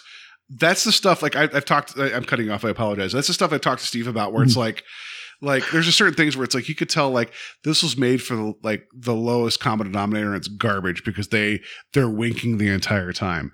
Zoltan doesn't wink one second. Right? No, Like- the dogs may, but well, yeah, the- right. but but actually, Steve spoke to this too. Um, uh, the, the Joe Bob a couple episodes yeah, ago talked- when yeah. he was talking when he reread um, the uh, transcription he made from Joe Bob, yeah about things and I thought it was an yeah. excellent, excellent point. I, I won't attempt to remember No, it no, no. here at all because I can't. Everybody, But, go, um, go back. Everybody, just go back. It's fine. Just go Yeah, just go back and listen to it. I think it was the uh, what was it, the Modoc episode. Yeah, I think so. Yeah, I think it was the Modoc Yeah, I think one. so. Yeah. But um, um, yeah, there was that, and uh, an adjacent note to that, there's actually a wonderful video out there where Joe Bob stops at the end of whatever episode they were doing and talks about just creativity, and it really actually harkens to what he talked about that Steve was referring to as well. That as long as the heart's there, just you know. it it it, it, it all it, uh, I I just go go find that video too. yeah, no, but like, it. there's something there for yeah. even like even it's like if somebody doesn't have the execution, but they have the heart and the will. Exactly. There's yes. something. There's something there, right? Yeah, there's And- still yeah. something there. Exactly. Um like um so uh, not to not to to go too far off point here because we haven't even gotten to what it's, it's a movie about vampire dogs everybody just like just so you know. Um yeah uh, it's but Yes. like well you it's also hard to find kinda. Like so we'll get into availability in a minute but Mm. um and i also can can we make a blood pact right now that we will not reveal the final scene in the film? The final image? Because i don't want to ruin that for anybody that happens to find this film Oh, please can we make sure that we don't talk about that because I don't know. I don't know. no, I, don't, I think don't do it. Almost. An, oh, it's it might be a necessity. We can we can call out spoilers if you have No, the trigger I can't, on. I can't do it. I, I don't want to. I don't want to mention the last scene because it is so great and so dumb, and the fact that they end the movie that way that I don't right, want to. please remind me beforehand so I don't say Yeah, it. please. Can We just, we'll make a. bl- I'm going to cut my hand right now. Like just, just then we'll have to hold it up and we'll have a blood right. pact. We cannot do that. Uh, like anybody has any interest in this film, but but yeah, it's just um. Yeah, like so. There, there's another podcast to listen to. Uh, I, I've mentioned this on the podcast previously. It's called 372 Pages. We'll never get back. It's Mike Nelson from Mystery Science Theater and RiffTrax, and uh, one of his producers, a guy named Connor, who's a writer and producer on RiffTrax. They read books that they don't expect to like, and they talk about them. Um, but then they'll alternate between like published like like uh, things that are out there for like mass consumption, and then like some of these self published works. And for whatever reason, I gravitate towards the self published stuff because it's always interesting to me of like what a mind is without an editor and where people kind of like this is good. Let's just put it out there. And it gets weird. It gets really weird but it's like you get this weird view of like somebody that they have this burning desire to tell this thing and they don't have the tools or um the wherewithal for someone to be like you got to dial it back a little bit. Like and it's like and there's some joy to be had there because it's like they're getting their story out there. And because it's just i don't know like there's there's something to be said. So um which is actually funny because like the writer of this film of zoltan here's your tie-in. Um i i looked i looked him up um oh where's his name? Um shoot. Oh, I didn't I- write I- it down either. uh, i had it here. Uh um this is the one name I didn't write down. Yeah. Frank Ray Perilli, who wrote who wrote the screenplay for Zoltan, actually wrote the screenplay for Laser Blast, which is like one of the highest rated episodes of Mystery Science Theater 3000. So, and it's a lot of fun. It has Eddie Deezen in it. It's dumb as all get out. It's a really fun episode. So there's something there's something here. There's some there's some gold in them hills. That's Yeah. that's the thing I want to set up here is that I don't like like, this was a film that I've owned for years. I've shown it when I had a v- VCR, like that functioned. Um, and like it was one of those Oh, ones. I, I used to I- I used to mock, but it's like now it kind of like it, it sparked me to find these movies. But now revisiting it, I'm like, oh, it kind of reaffirmed why I like these kind of like weird movies. So, but you mentioned, sorry, you're about to mention your VCR. uh, oh, I was going to say I know what I'm bringing to the uh, Living Dead weekend. My VCR DVD combo. just so we can look at it and All be in awe, right? And so we can look at it in awe and watch some Zoltan. so watch. Hey, I have the Blu-ray copy now that I bought this thing. So Uh, Screw your Blu-ray and your technology and your nice looking things. yeah. Uh, if you want my if you want my VHS copy, I'll bring it. I'll hand it to you now. Like I'll hand off the cursed uh, the cursed VHS to you. It's fine. It's like the ring. know. Like now you have to show it to somebody else and hand it off. It's fine. So so in terms of um okay, so we've talked about like where this is coming from, why why we can appreciate it. We've not even really talked about the movie. However, I want to preface this um because I well, know- and, and yeah, here, please, please, and let me please, let me throw please. this in real quick too. A- a- As much as I joke about it, and and and I've jabbed you with it on the occasions that I've been on the podcast, I have to say this has been a, a lasting memory, and just kind of one of those little. Not to get mawkish for a bit, but I guess I will because I'm kind of two beers in of high percentage. But um, it's it's kind of one of those touchstones that you have with a friend Oh, that you're sure. like, okay. I mean, the the school that we went to wasn't the greatest place. Um, I mean, I, I'm not gonna lie. I may have seemed like I was together at the time, but dude, I was a fish out of friggin' water then. So to be able to latch on to someone, I'm like, okay, there's someone I have, you know, just shit in common with. All right, cool. And and this is something that is, you know, just just been ingrained in my head for like what? How many years now? Yeah. Too many. Really? Too many. Too many, yes. Like at least at least 20 that at least 20 talk to you about plus at least 20 plus yeah right yeah yeah. Uh so yeah like yeah i mean i'm not saying i was even a complete person at that point. I mean i mean that would argue well that would imply that i am now and i feel like i feel like i this the older i get the the messier i get but i feel like at least i'm more Constantly learning. at least i'm more aware of my borders you know like i can bleed over them and i but i know where they're at right? But when Yeah, I, exactly. in college i don't know like i was always like i was always like three months too late for a haircut like it was Me too, funny enough. yeah, and I was always like, um, I don't know, just, just, yeah. I was gonna say overweight sad sack, but you know, I've I've grown into the overweight sad sack a lot more. I filled those shoes up pretty well, goddamn. at, at least at least now I can podcast about it as opposed to you go, like yes. write about in a journal. Anyway, so. Um, I, hey, at least I'm married now, so one girl likes me. So I got I got something going. I mean, I you There know, go. pretty good, you doing pretty good. And I got Zoltan on Blu-ray, so I feel like everything's been upgraded in my life. It, it has, yes, yes. oh, so Uh. with, with that with that being said, in terms of like you you as a writer and you as a horror fan, I know you told me that you don't really gravitate towards vampire stuff. You're more like you said. You're more of like a werewolf, like like monster type of guy. Yes. Um, but it just feels odd to me that we're going to pick two vampire things to talk about. yeah, exactly. Uh, but uh, But what what is Well, and- your and- relationship with like the vampire? Like, how do you feel about the vampire like mythos? Like in terms, we'll talk more. Salem's Lot is more beholden to like the actual. It still twists it, right? Don't get me wrong. it, it does, it does. But, yeah. Spoiler for Sorry, next spoiler. week. Sorry, yeah, next But, week. uh, I- yeah. yeah, yeah. But um, well, it, I, I- well, I'm going to have to touch on that regardless. So I may as well touch on it a little bit now, and then maybe get more into it next week. But um, well, it just like the whole vampire thing. It's it's, jeez, oh, that even goes back to when I was a kid. When like the the only quote unquote horror movies that I could watch or were, were available to watch were the Abbott and Costello meets, you know, insert monster here and those, those that were always played on Sunday mornings or early Sunday afternoons. Uh, we, my family would cart us off to mass, and because we were Catholic, and we did that shit, and then brought us back to uh, brought us back home, and then watched that. But yeah, like Abbott and Costello meet uh, Frankenstein. That had, um, of course, um, What Bella Lugosi? Not Bella, Bela Lugosi Uh, playing uh, Dracula in that yeah, um, and oh, uh, shit. Lon Chaney Jr. Playing the go. Wolfman, which well, that was ah man, guy, guy turning into a monster. Holy shit, that's that's where I'm at. But um, and then when I got older a little bit, of course, you had your um, Scholastic book uh, fairs, yes. and for whatever reason, they they had an unabridged version of Dracula that I ordered. And I think I still have that copy.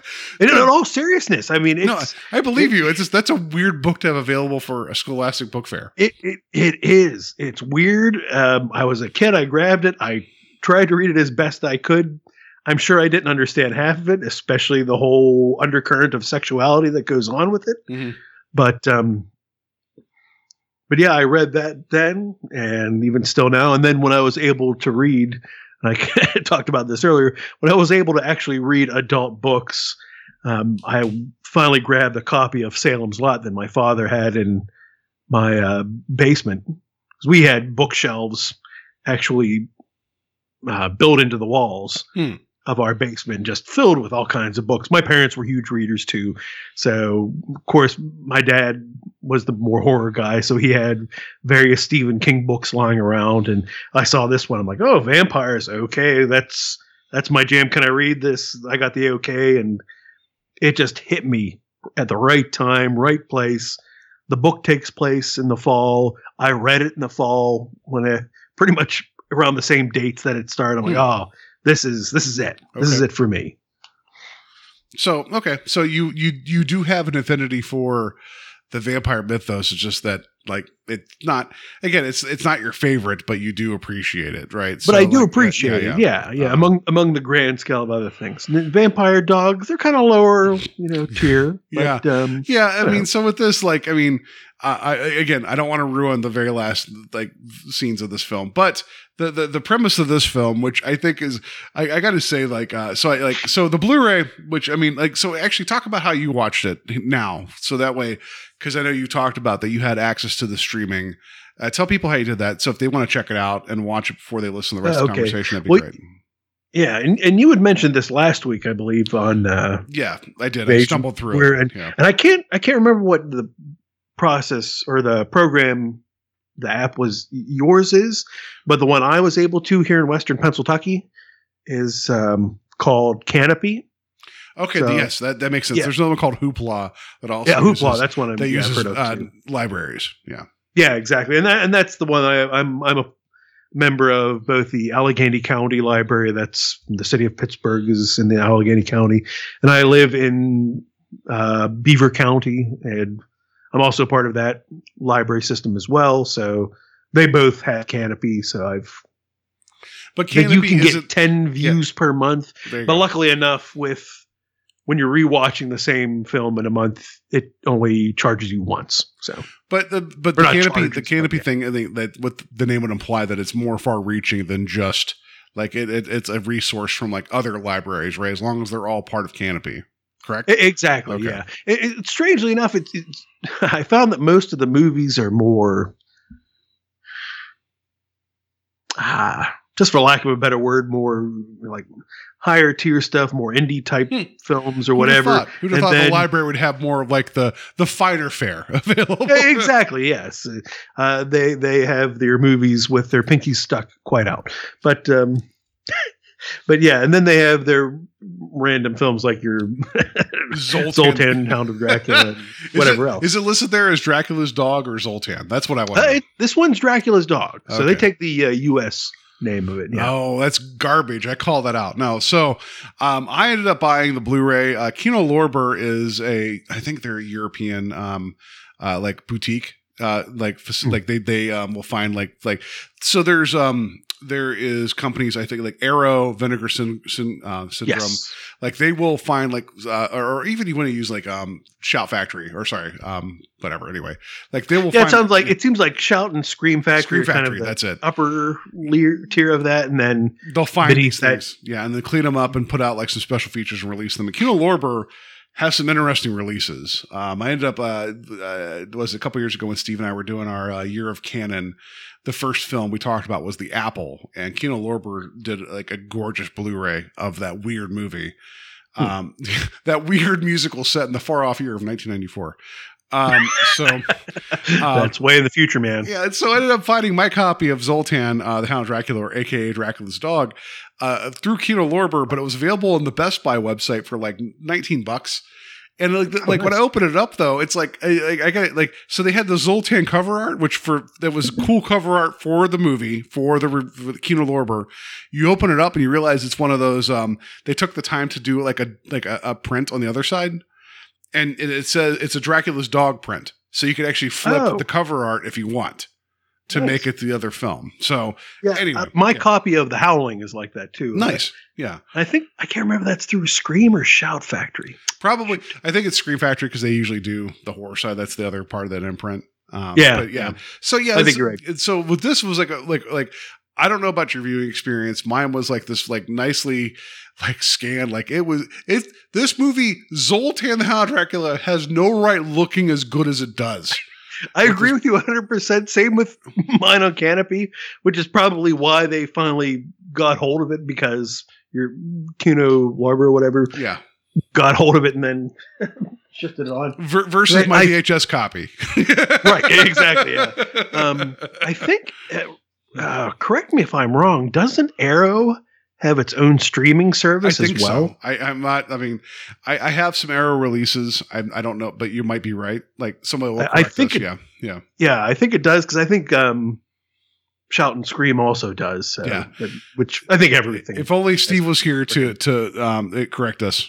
Erotic oh, clown. Stephen Ferd? Yeah. So uh, he just wanted to mention erotic clown, so he didn't. He couldn't. Okay. That's all I said. Oh, I'm sorry. Did I interrupt that? Please play that again, please. No, here, here. This is also for Steve. It wasn't especially large, but it felt hard. extremely hard. That's for Steve. That's uh that's a Hands of Steel callback. Which, if you want to watch a weird Italian Terminator type of film, that's the movie to watch. It's a great, great film. It mixes Terminator with arm wrestling before Over the Top. It's weird. Uh, it's a lot of fun, and it has the dad from uh, Nightmare on Elm Street in it. So whatever. Oh, Yeah. he's a good actor. Yeah. Yeah. so, all right. So that's how you can watch it streaming if you have Kanopy. Uh, check it out. Uh, and if you want to buy the Blu-ray, it's like 19 bucks through bestbuy.com. Like, I mean, it, you could pick it up in the store if you want, but I had it shipped to me because I, that precious cargo of Zoltan had to show up. Um, so where, do we want to talk about like uh, some of the cast here real quick, or we want to get into the story, like the cast crew? Because I think there's some important DNA in this. I think so. Yeah, we could at least. Well, here, I mean, you you've heard of the phrase the uh, um, the Yes. phrase the uh, whole is greater than the sum of the parts. yes. Um, here, I think that's kind of reversed. That can really really help sum it up. I, I wrote that down. The, the the sum of the parts is indeed greater than the whole. So Yeah. So, all right. So we got uh, director Albert Band, who um, he is um, the father of Charles Band, who is a Full Moon uh, Pictures, uh, like the the the guy behind all that, and uh, and Richard Band, who is a composer who's done a lot of stuff for Full Moon. Um, looks like I was looking through here. Um, oh, what else did he do? Uh, Ghoulies II. Uh, he was a producer. Yes. Robot Jox as a producer. Um, everybody's going to yell at me about that movie uh, for reasons that we're not going to get into right now. I thought that I thought the lead when that was illiterate. I was wrong. I was also really drunk proclaiming my belief of that when we watched it. Uh, he was also a producer on Honey I Blew Up the Kid. How do you how do you like Yeah. lead into a Disney production? All right, anyway. well, it, it looked like he kind of just. I mean, he he produced a lot of his own films, Yeah. and then he still did some.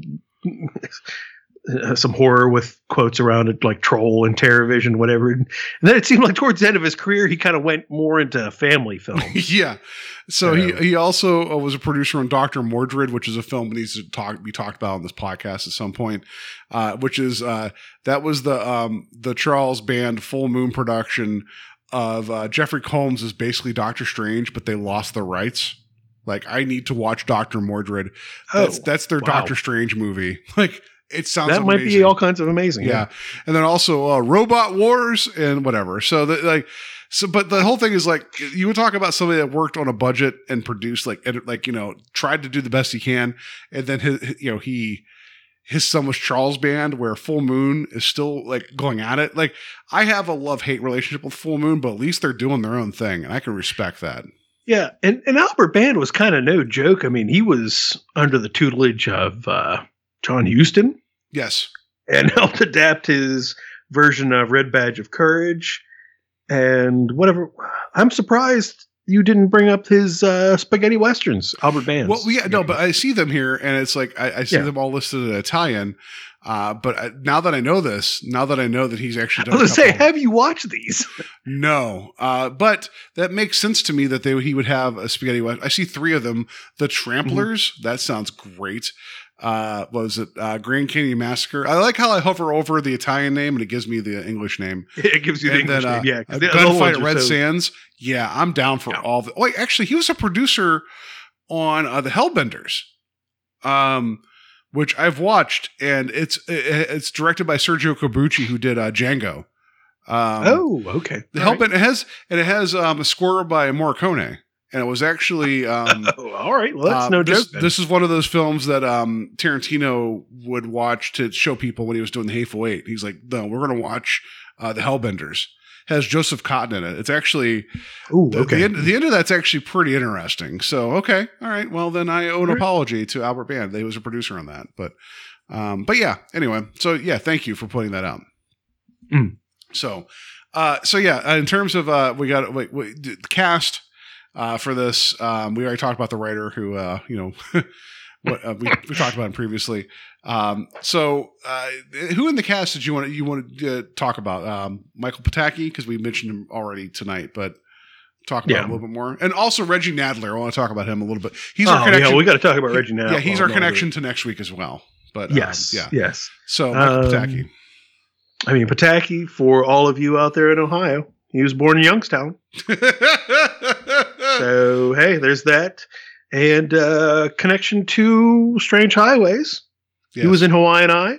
He was in Twilight Zone. He was in uh, he was in the- Batman. I mean, he was yeah, in, he was like- in the X Files. He was in the first season of the X Files. oh yeah. Well, Yeah. he's still working. Yeah. This dude is just one of those people that works till he drops. And he was in the baby, which is pretty much you- everyone in the yeah in he the movies. He was in the baby, which you pre- previously mentioned. Yes, He's in the baby yes. uh, in a role that, since you've not seen the film, I'm not going to talk about any further than that. Oh, oh dear. Well, But hey, if you're subbed into Shudder because you watched um, the amusement park, the baby's there as well. So, uh, that is actually on my list to watch. So, oh, please, please, can you? I I have not met your wife. I, I, I sound she sounds like a wonderful person because she's married to you, so she has to have a lot of patience. Um, She, unfortunately, I, I joke with her. She does not, by her own admission. So- in a way, she has to have a lot of patience. but in a way, she does. Yes, in a way, she does. In a way, so yeah, I I, I know enough not to show her the baby. Oh no, no! I need, I need, I need you guys together. I need, I need you to text I- me.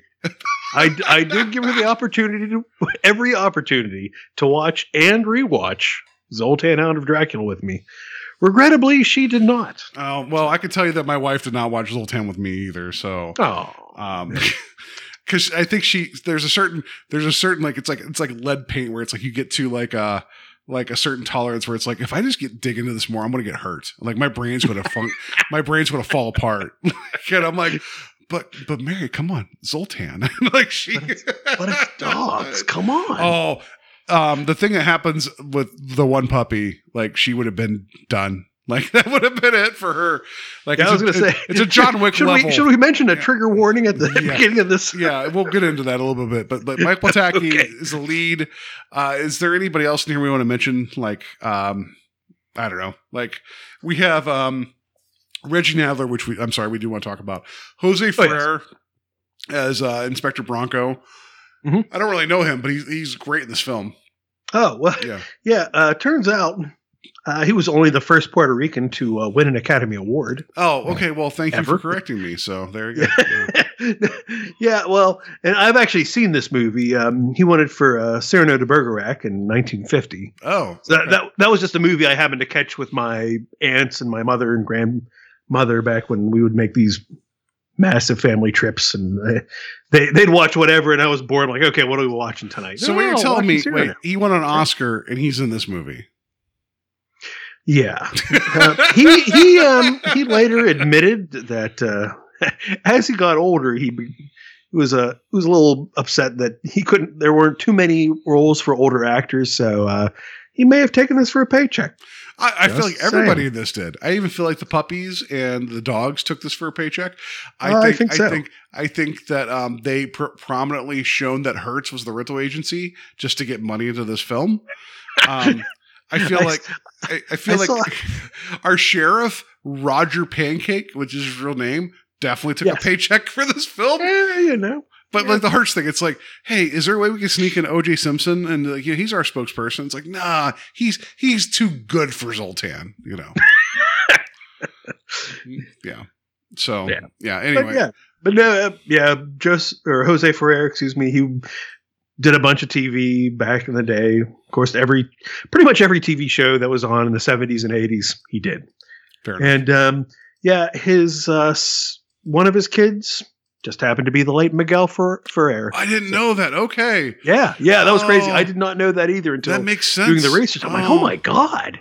So Okay. yeah, Miguel Ferrer is his son. His other son's name was Gabriel, who's the father of Tessa Ferrer.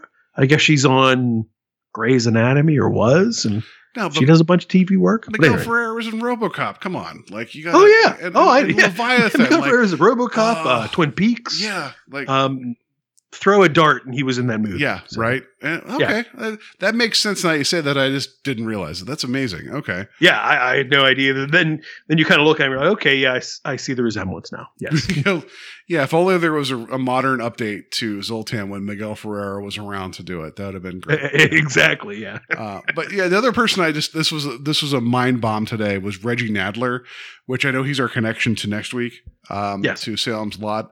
Um, but I didn't realize that he was the assassin What And- you didn't know that? until Oh. today. Okay, fine. Oh, you're right because they look exactly the same. They, they, they Zoltan, they looks only exactly look the same. exactly the same. Yeah, no, because and and, and uh, so he was he was in the update uh, updated version of the Man Who Knew Too Much Yes. that uh, Hitchcock uh, redid with uh, Jimmy Stewart. He's the assassin in that. Um, his face does not look like a puckered butthole in that film versus Zoltan. Um, but I didn't realize that was him, and I'm like, because he's he plays an important role in that film. He doesn't talk a whole lot. I mean, that also feels important to this film. I don't know, but um, Hey, his face may look like an unpuckered butthole in uh, Man Who Knew Too the Much. yeah, yeah, just relax. I, I will. I will take. I will take this to my grave. That that's the scene at the opera house. Oh, that's in amazing. Man who knew too much Whew. is probably one of the most suspenseful scenes It's amazing. committed to It's celluloid. amazing. Yeah. Yeah, I- it's I- fantastic. I watched that for the first time this year. It was amazing, and he's he's It- good at it. Yeah, oh yeah, yeah. Just ah, right before they. Ah, yes, I know. I, Yes. that's yeah, that's ah. not this episode, but yes, the man who knew too much. Both of them are wonderful films, but Both of them are excellent films. Yeah. Yes, but man, I the, the first time I watched the well, no, I watched the original version years later. But the first time I watched the Jimmy Stewart version and that whole scene, I had goosebumps, instant goosebumps. Yeah. So uh, important to note. It just also feels kind of bad because it's like uh, he only got like a, a- like a moment of speaking, kind of, and then the rest of the time all he does is just Yeah. stare, and it's like, eh, you know, It's all telepathy. Come on. yeah. It's just like it's like well, he's, it's one of those things like Richard, if you could please just keep drinking, we'll get through this. Just keep drinking. I command you. All right. Anyway. I, I suddenly have this urge to keep drinking. I don't, I don't know what what happened all of a sudden. Here, It's- here's this one too. Oh, Wait, God. Wait, wait, wait, wait. Make sure that you attack the greatest American hero and kill him as he sleeps after you wrote down my license plate number. You know, I, I wrote in my notes that um, that someone attacks the faux William Katt. and, and, and seriously, I'm not joking. I did write that down. right? It's and this is why we're friends, you know. so- exactly. Oh my God, we've been talking about this film for 36 minutes. We haven't even gotten to it Without Uh, even talking about it. Can I, can I just tell you that I, I had that? I was like, I got to press that effects button at some point tonight Oh, because that's- I'm like, come on, it had to happen. Uh, you know, because I can. Uh, so, but yeah, I just, man, I think what really drew me into this movie when I watched it the first time was how like the Russian army was like bombing this area. Like, I, I guess I'll put spoilers out with with, with the the the preface of saying we're not ruining the end of the movie, Richard. God damn it. Do you know why they are called spoilers. Not ruining the end of the movie, but Okay, I promise. I Okay, promise. great. Because it's tried. like it, people seek this out. Like you, like it's one of those moments that you have to like stand up and clap. like you can't. I cannot rob anybody of this.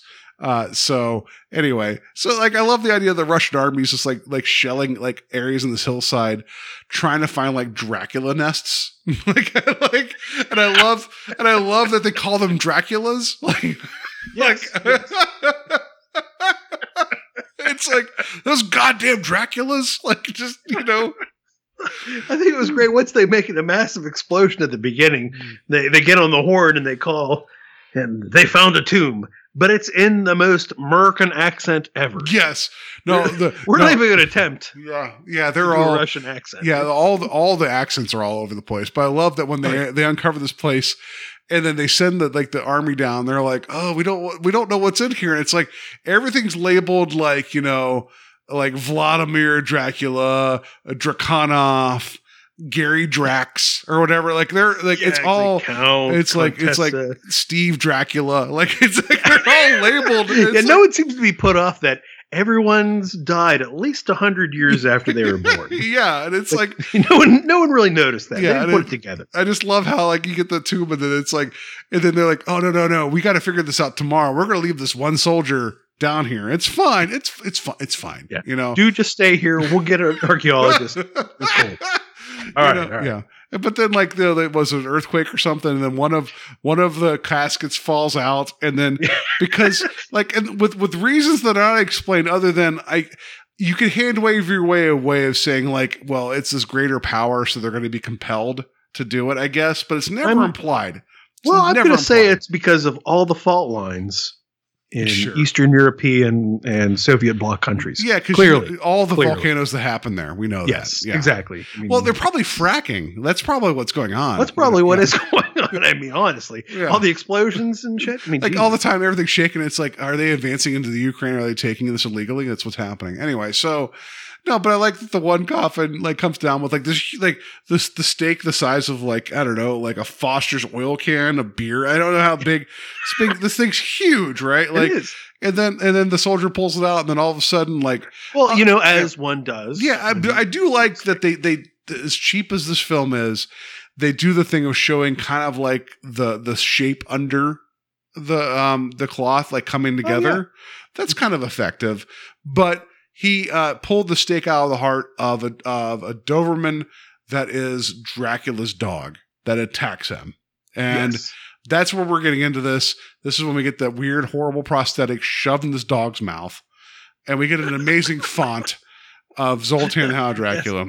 That's that's where the, the film pauses Yes. after after Zoltan's done licking his chops. Yeah. But I also like that like we get Zoltan we we, we now suddenly go to his point of view because he looks because he can read.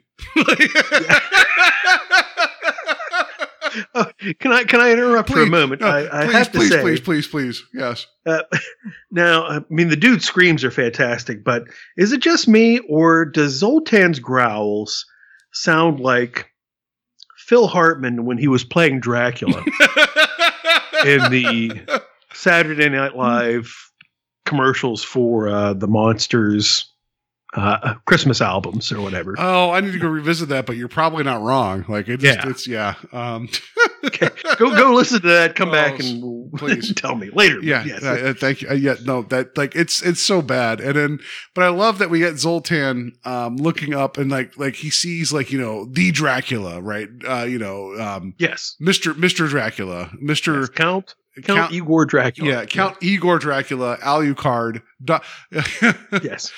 Doctor Doctor Acula. He's looking at um, the grave, and then we get this flashback of when we find out when we see Dracula attacking like a like a woman, and uh, I don't I don't know her relation to um, this this one guy who is the owner of Zoltan.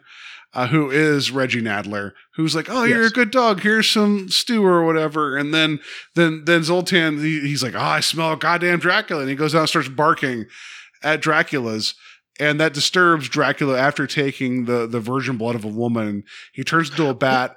And Well, then, here sorry, let's please, let's make please. let's be clear about this now. Dracula was trying to get you know a little blood, yeah, but then Zoltan woke the woman up and that's true. Yeah. forced her to scream in two separate screams Okay. Yeah. at the same time.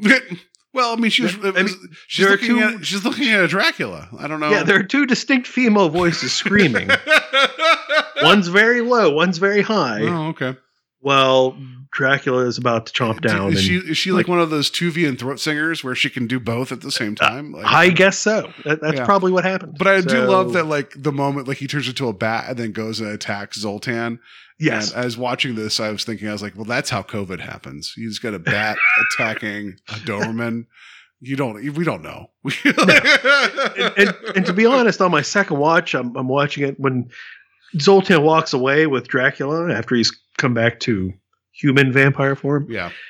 It looks like poor Vol- uh, Zoltan was like kind of kicked in the nuts. He's walking a little awkwardly. Yeah. Like it's, yeah, it's, it's a bummer. It is. Yeah. So we, we learned via the, the, the flashbacks that he's been turned into a servant of Dracula. Uh, the the Reggie, Reggie Nalder's character is like, "Hey, that's my dog," and he's like, "Well, your dog's going to be with me, and you can serve him forever." And they turn him into like a, a Renfield type of character, right? Like Yeah, a servant. sort of. Yeah. But I love that, like, as we're watching all this, like, this is the flashback, and this is what Zoltan remembers. So he doesn't take Igor Dracula, but he pulls out the grave of his servant, who we've learned is neither dead nor undead, but he has a stake in his heart. Yeah, and and It's I have confusing. to say now, I also wrote a note here. Um, uh, Carl Miller, and I only know this because I waited till the credits, who uh, trained Zoltan.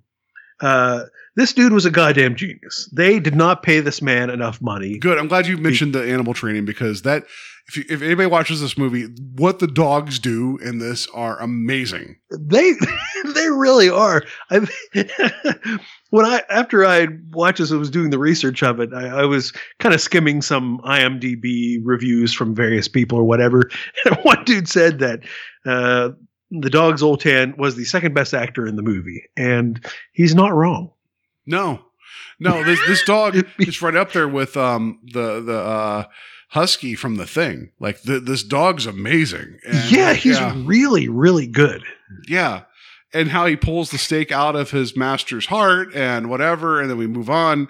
Like I just I just want to mention I, I mean not to like I don't want to go like like minute by minute for the film, but the idea that Zoltan was like Dracula's a dick. I I'm just gonna grab I'm gonna get my master, and then we're gonna go find a modern day Dracula to be a master. And Yeah. that's your movie. That's the start of your movie. like, I don't like this guy. Maybe the new guy's better. Yeah, and then credits roll. Yeah. and we get whatever. There's some convoluted stuff with Inspector Branco about trying to figure out what's going on. But let's talk about uh, Michael Drake, uh, Mr. Pataki. Like he's supposed to be a uh, like a psychiatrist. Is he not the shittiest psychiatrist you've ever like encountered in a film? He film? might be the shittiest person I've ever encountered. I don't know. He's, he's kind of a dick. I'm not gonna lie.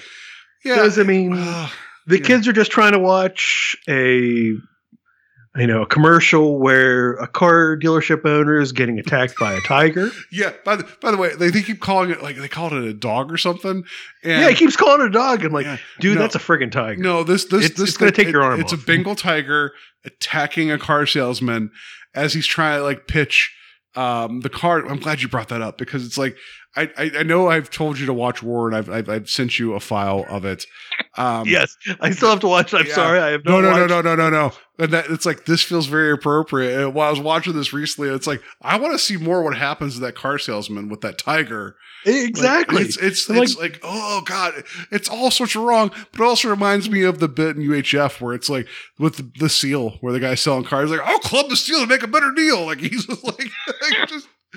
But it's like it's so random. It's like that just makes you wonder. Like, did they shoot a fake car commercial and bring a tiger in to attack a guy? well, yeah, I like- wondered that too. I'm like, is this fake or, or is this just a real commercial they nabbed just to use for this? Or uh, because oh it's my like it's god, so quick. It's like that guy's dead.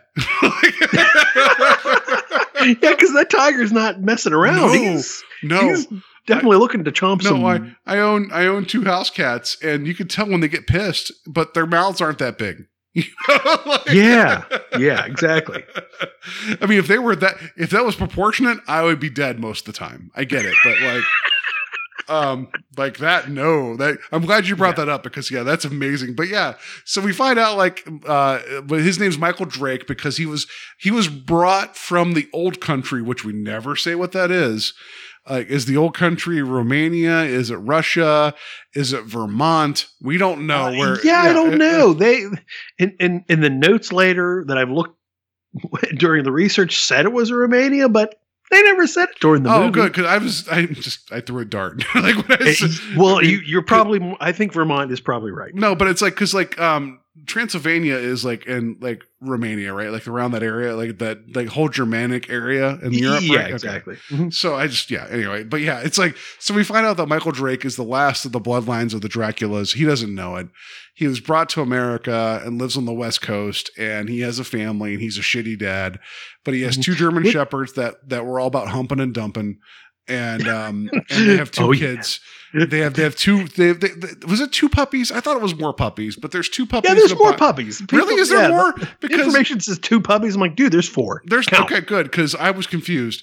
But for whatever reason, um, they're going to go on vacation. They have this the, this this fancy RV to make meth in. Um, and they're gonna go. Uh, they're gonna go on vacation, and the kids are like, "But we should bring the dogs." And it's like, "Nah, maybe we should have the neighbors watch over the dogs and the puppies," which is the reasonable thing to do It is. like like the the puppy care in this this whole thing just astounds me like the entire time like i'm just so frustrated like let's go let's go take a vacation to the woods and take a box of puppies and then to see what happens that's confusing Yep. to me Take a box of puppies with both dogs. Sure, why not? Yeah, sure. Well, let's just do a music montage where we're putting puppies on a dashboard. And, exactly. yeah. Shoving them in the driver's face. That's what you do. Well, to step back for a moment, let me uh, mention that uh, to proves, uh, I don't know. But anyway, stepping back though, I, I forgot that Mike was getting all gunned up for the uh, vacation. The gun, yeah, like the gun was upstairs. The bullets were in the garage. He's like, you don't know what you're going to run out there. I'm like, yeah, I understand there's wild animals, but it's like, why are you bringing a handgun with you? I just that was confusing. Yeah, I mean, I I, I get wanting to take uh, a gun, but uh, why a pistol? Why not say a rifle or rifle something? or a shotgun? You would shoot, yeah, whatever. Well, he Various identifies- animal.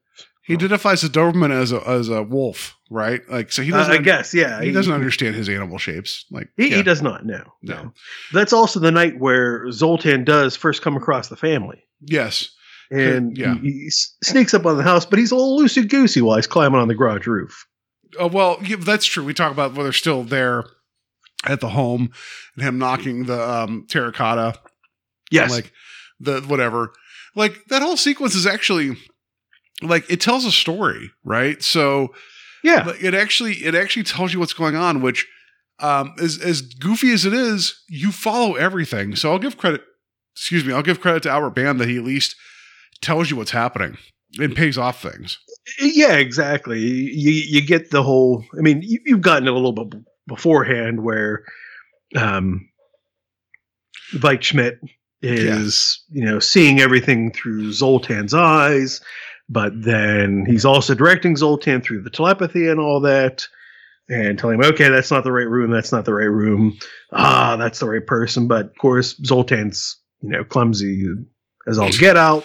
Because Dobermans And, are uh, known for um, climbing on roofs. I mean, they're an agile dog. Don't get me wrong, but like, yeah, Yeah. yeah. But on roofs, though, eh, not so much. So, of course, the uh, the big dog Samson, I think, yeah, Samson, the uh, main dog of the Drakes, goes crazy. the man And- dog of the Drakes. Yes, that, that is that is a George R. R. Martin title I've ever heard of one. Yeah, I the, think- yeah. yes, the dog of the Drakes. man dog of the Drakes. Yeah. Yes. So Samson goes ape shit. Zoltan beats feet. Yeah, I, I, I, should, I should just back up too. I like that um, that somehow somehow Veidt gets to California via cargo ship um, before Inspector Branco flies from the old country to California. Did you notice that? Well, I- I did, yeah. There was also the bit too where uh, I don't know about your vampire rules. This is not some Twilight shit. if you open a crate with with the coffin in it, and you open that coffin and you see a vampire inside it, they're exposed to sunlight. Why didn't didn't the dog burst into flame when in, like whatever the guys were expecting it? I don't know. I don't know. But uh, all I had to say was there was some serious profiling going on when they were patting down the dog. I mean, Yeah. really. also, like I just feel bad because you know that dog was drugged.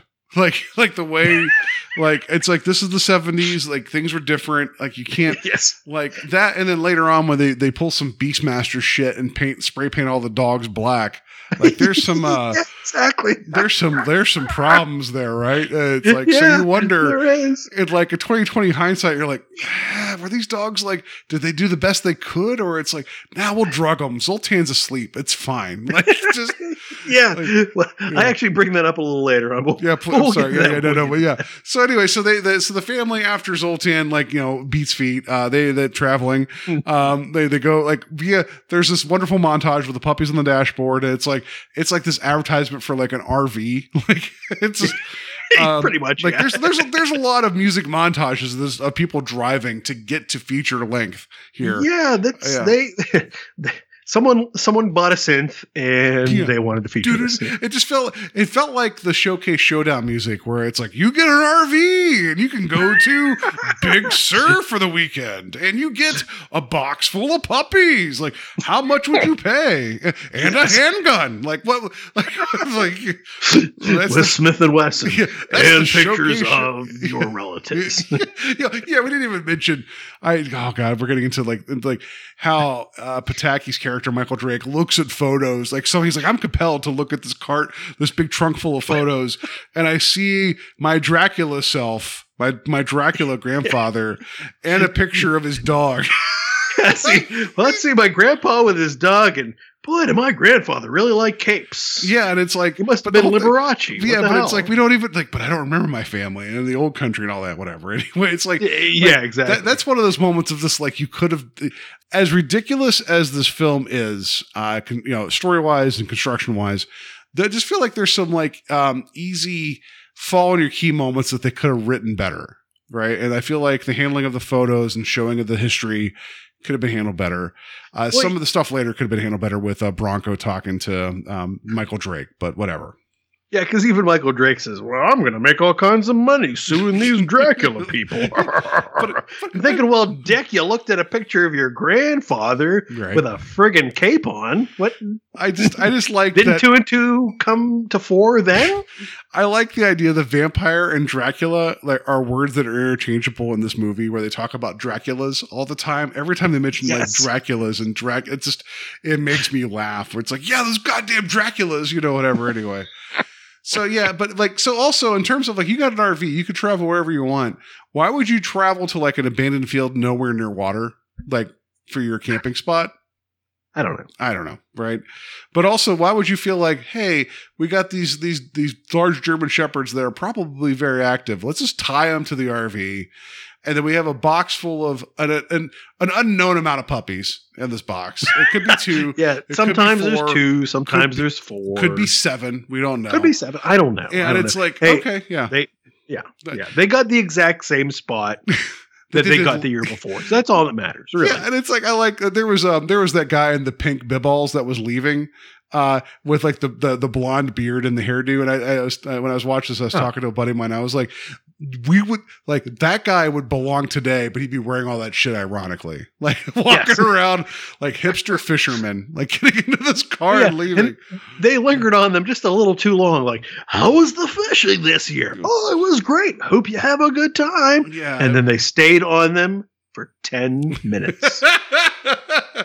it was weird. But then Yeah. we ended up getting like so like I- so to me the the biggest parts of this movie aside from we got Veidt um Vet whatever his name is um Schmidt uh trying Mhm. to make Zoltan go after Michael Drake because he's the last of the bloodline aside from the fact that he has a son anyway so yes. I Um, thought the same thing too. I'm like, uh, there's son still is two the- kids left, dude. yeah I mean unless there was like some kind of you weird got options, man. unless there's some kind of pure vampire bloodline we didn't know about anyway Um, yeah. yeah, I just that got weird. But um, so Zoltan's supposed to try to turn Drake so he has a new master, right? So then this becomes a comedy of errors where um, the family keeps their German shepherds outside at night, along with the box full of puppies um, that can go willy nilly. Or whatever, especially when Mike, when um, Michael Drake's like, there's there's literally a moment in this where the camera just follows him taking a puppy and just placing it behind him, and then the puppy just wanders away. It's like, well, yeah, the yeah. puppy wanders away. And what I thought was great was at one point they're walking around with the dogs, and Samson just runs off randomly. And the son says, Oh, he's running off. And, and the dad says, Oh, no, he's not. He's just looking for the puppy. I'm like, Really, Pops? Do you know that for real? yeah. Uh, Seriously? Is, I would also just trust that the dog would be looking for his his kid though. I get I would I I believe I believed that. You know, like, like of all the things Yeah, I believe Are that. you really sure on that? Is that what dogs tend to do? Just look for their random offspring? well, maybe the mom, but the mom was always like tied up while the dad was like, you know, yeah. yeah. But just I, I didn't like I didn't like the upbeat music of the puppy wandering around. It's like this is not a nature like a Disney nature film that's like a good like upbeat happy thing. But I just like how natural the parents are like, oh, the puppy ran away. Oh, it's like you guys planned this from the start to get rid of the excess dogs. Let's just be honest. Like you could have left them with the neighbors. Yes. Your plan, your plan was to get rid of your dogs. Like, and then, and then, regardless of a vampire dog stalking the campsite, you were hoping, you were hoping that like some kind of bear or or falcon or something would show up.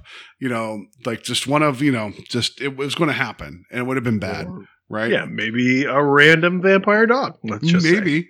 You know, Maybe.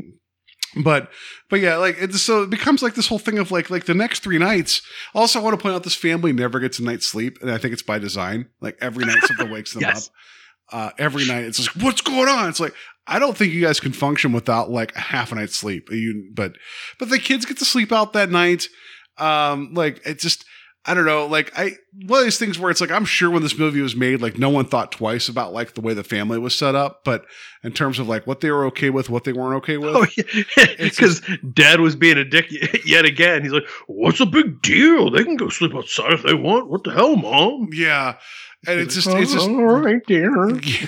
Yeah, the mom defaults all the time. Like he, he Yeah. he's the worst psychiatrist. Even the point where there's a bit earlier where she's like, "You like you don't even know your kids," and would have been like, "Yeah, I, know. there, there, there's there's a there's a man one and a woman one. I just know, okay." Yeah, I, I understand. like I'm a psych. I can identify that that there are my children, and one one's a dude and one's not. You know, like, but just yes. it's so bad.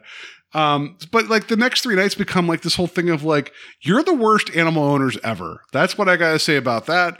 And then also, what was up with the two hobo fishermen that were like camping out? Like, it's like, I don't know, like they're supposed to be like out fishing, but I just feel like they, it was, that was their getaway weekend for each other. And like, Yeah. no one could judge them. like, yeah, exactly. I, I Yeah. you know, it's like, it's like, it's like, you guys are fishermen, but yet there's no fishing gear. It's like, nah, you They're know, here. Well, yeah. yeah. we're like we're casting lines of a different kind here, but but they Yeah, had their dog too. They had like their their was it their hound dog or what? Not hound dog, like a bird dog. But I like that Zoltan now. His goal, like, he was supposed to go after Michael Drake, but his goal now is kind of like to go and raise a undead vampire dog army. Um, Yeah, that's he just of fun. That's kind of a fun idea.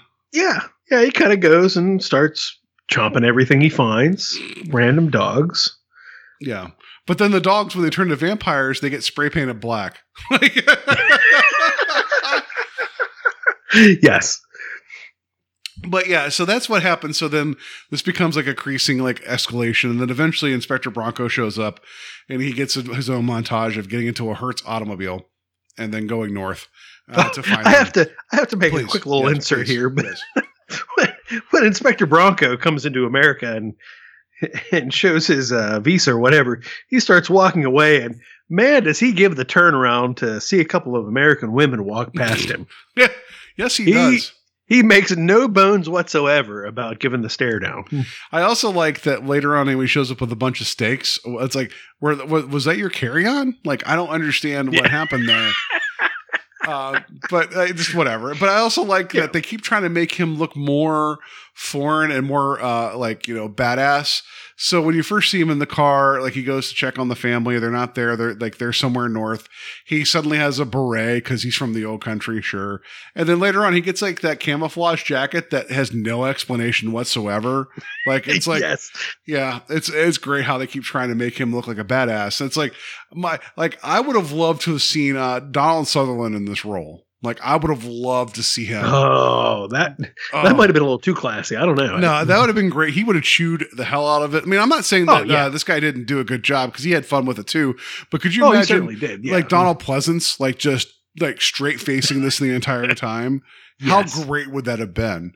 Um, but yeah, so he eventually shows up. I like that eventually, like, uh, the, the Drake family is like, oh, things are messed up here. We got to get out of here. So, but then Branco shows up, tells Drake what's going on. Uh, Drake sends his family away, and I, I, I was thinking about, I was like, well, I was like, there you go, everybody, with your one and a half dogs you have left as you drive away back to your home. Because like both grown up dogs are gone, you've lost the majority of your puppies. Like I don't, I don't know. Like, did you learn your lesson? Because over the course of three days, you lost all your dogs. Like, it just that has to be upsetting, right? Like a little bit. a little bit, but It no, just- not really. It makes me think. It makes me think of Billy Madison whenever he uh, was re- hearing the story of the puppy that lost its way from the kindergarten teacher. He's like, "You have a responsibility. You got to go out there. You can't just stop after two hours.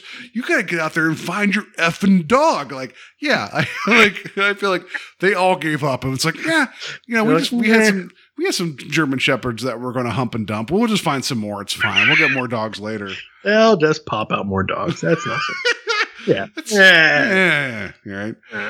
But yeah so but yeah so this this becomes like you remove the family and i'll be honest i honestly what after watching this again like you know what what like 20 years later i I thought I remembered the film, inc- I clearly remembered incorrectly. I thought um, the family went home and the pack followed them back to their house and the house went under siege. Um, but that's not what happens here. We end up getting Branco and Drake and a fishing shack that's kind of well furnished full of beans. I don't know, like Yeah, Um, just a bunch of random canned coffee, stuff. right?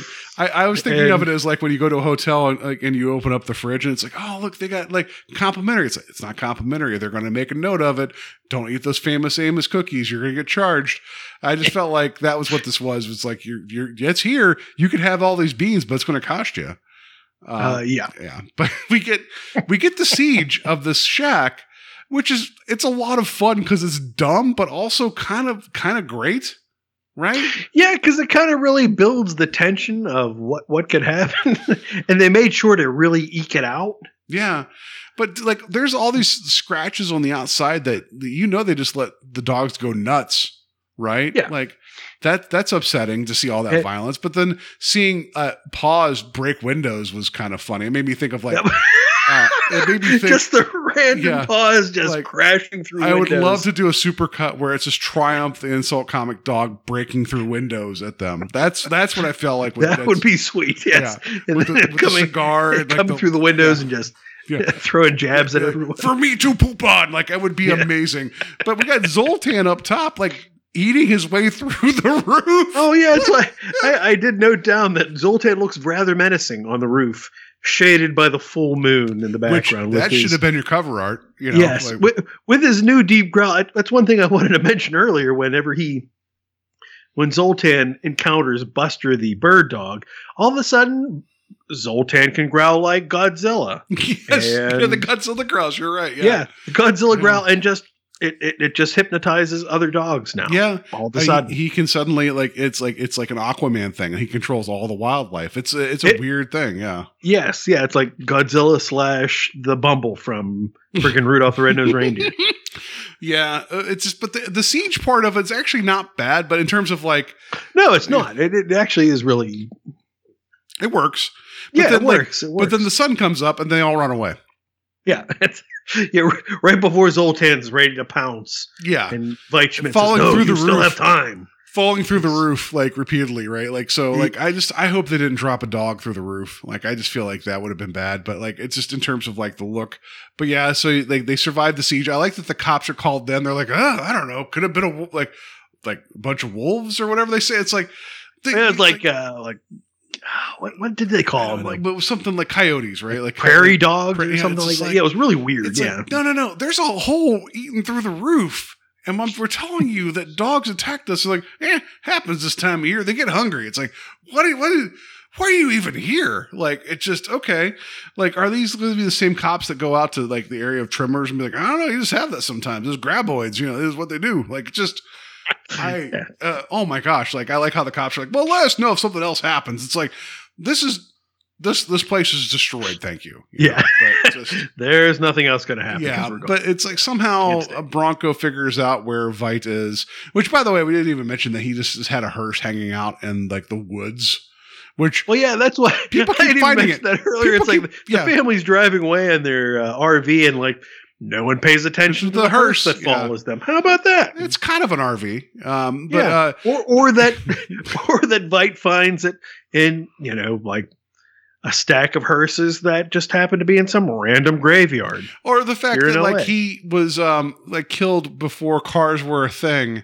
And knows how to drive and knows how to navigate international waters, right? Well, there's not- now yeah. let's let's not be overcritical here, Paul. All right, okay, let's let's just take it easy. Bring it Right, back in, sure, right? right? Let's just, yeah, let's, yeah. Uh, Okay, heaven right, forbid, please, right? please. But, yeah, All right, thank you, thank Um, you. But yeah, the, the whole thing about like when when was it William Katt finds uh, the hearse and writes down the, the license number. Well, then, yeah. who's who's just randomly hiking in the woods, sees a hearse, and writes down the Yeah, like every time people find this hearse, like the, the the first two times, it's like if you see a hearse in the woods, leave. Like I don't like I don't know what else to tell you. Like just don't. It Yeah. it can't be here for good reasons. Just I'm not I'm not speaking from a supernatural standpoint. Just leave. Like I think that's I think that's a good here, guys. as Yeah. we always we, the the world opens back up post COVID. You got your vaccinations. If you're out like like out in the woods, if you're just if you're in Cleveland, the metro parks, you see a hearse. Um, here's your turn around and leave. Just leave, leave. It's Yeah, fine. yeah. No one's going to judge you. yes, the the same on the Allegheny Trail here in Western Pennsylvania. yeah, You see a hearse in the middle of the woods, just leave. don't don't bother. Just leave. yeah, Just go. No, just leave. There, it there's can't a, be there for any good reason. No, there's uh, that film from oh, like four or five years ago, maybe even longer. Uh, it's from uh, I think John Wall. That I might, that's not the right name. The guy who directed the two new Spider-Man films. He did a film called Cop Car. Uh-uh. That's Kevin Bacon in it. It's where these two kids find a cop car in the middle of the woods and they start messing with it. And it's like it like Kevin Bacon's like a cop that is coming back because he was like burying somebody and the car's gone. like it's really, really cool. But it's like, again, hearse, cop car, leave it be. like just Yeah, exactly. We're Leave done. it be. Don't- Middle of the woods. If there's a car, shouldn't be there. Don't don't mess right, right. So, but I like it whenever the third time is whenever uh, Branco shows up. He's not even made. He's not even made visual, um, like acknowledgement that that um, you know, vet is vet or whatever, like whatever his name is, like that. He is not even. He doesn't even know for sure that this guy is like you know the the Renfield. Right? Yeah, the right fight. Yeah, exactly. Yeah, but it's like the moment he goes to investigate like the hearse, the door pops open, he gets attacked. It's like like yeah, I mean everything's kind of pointing towards this being that guy. However, he might just be a dude that's just like protecting his property and you're being a dick by like, you know, snooping around it. We don't know. And he's just like, "Oh, I killed the guy." It's like, "You killed a guy." We don't like, you know, Yeah. Are you sure? I just also like that he used a rock and like tossed it like that rock was like out of shells and then went and grab another rock. It's like, okay, this one's fully loaded. It's fine. Yeah. Well, I, I like too how uh, how Branco fought him off with the uh, old school two like the the the two fisted uh, punch. yeah, like the double uh, axe handle. Is that what you did? Like, did you do the Shatner? Did he do the Shatner? Yeah, he did the Okay. Shatner. It was it was pure Shatner. Just grabbed his one hand over the other, and Yeah, that you- suddenly made the four. you got to do. You got to do the double axe stronger. handle. That's what you got to do. That's how you do it, right? So That- yeah, that is how you do it. yeah. Yeah. But it's like so. Um, like I guess not to step because we're kind of going through this like step by step. Whatever. People watch the movie. The the dogs. How like there's a there's a big tracking shot of them running towards a car towards the end.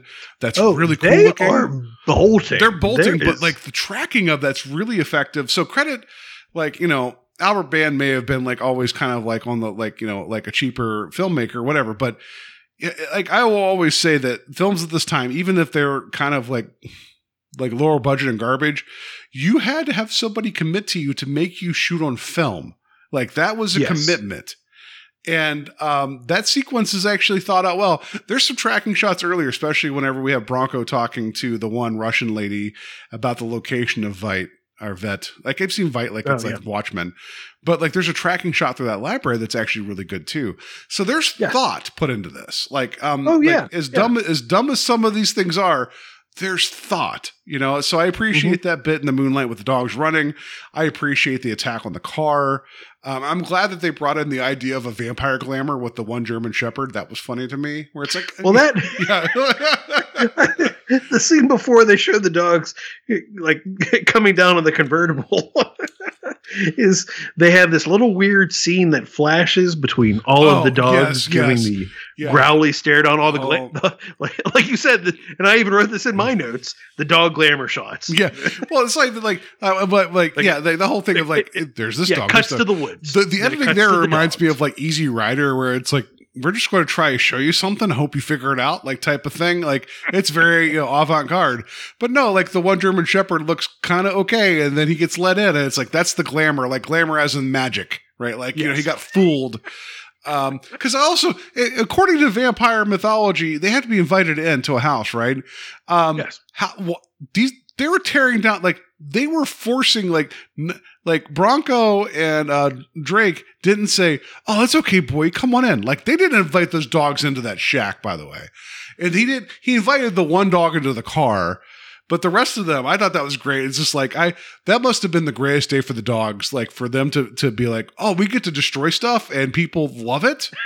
like yeah yeah, we get to do things, you know, like it was uh you know, it was like you could tell they had fun, right? Other than they were spray Yeah. painted black. That was like, like, oh. and they had ridiculous teeth. Yes. no, yeah, the prosthetics that were shoved into the dog that played Zoltan, like I felt bad for them because you could, like he was drooling, couldn't close his mouth.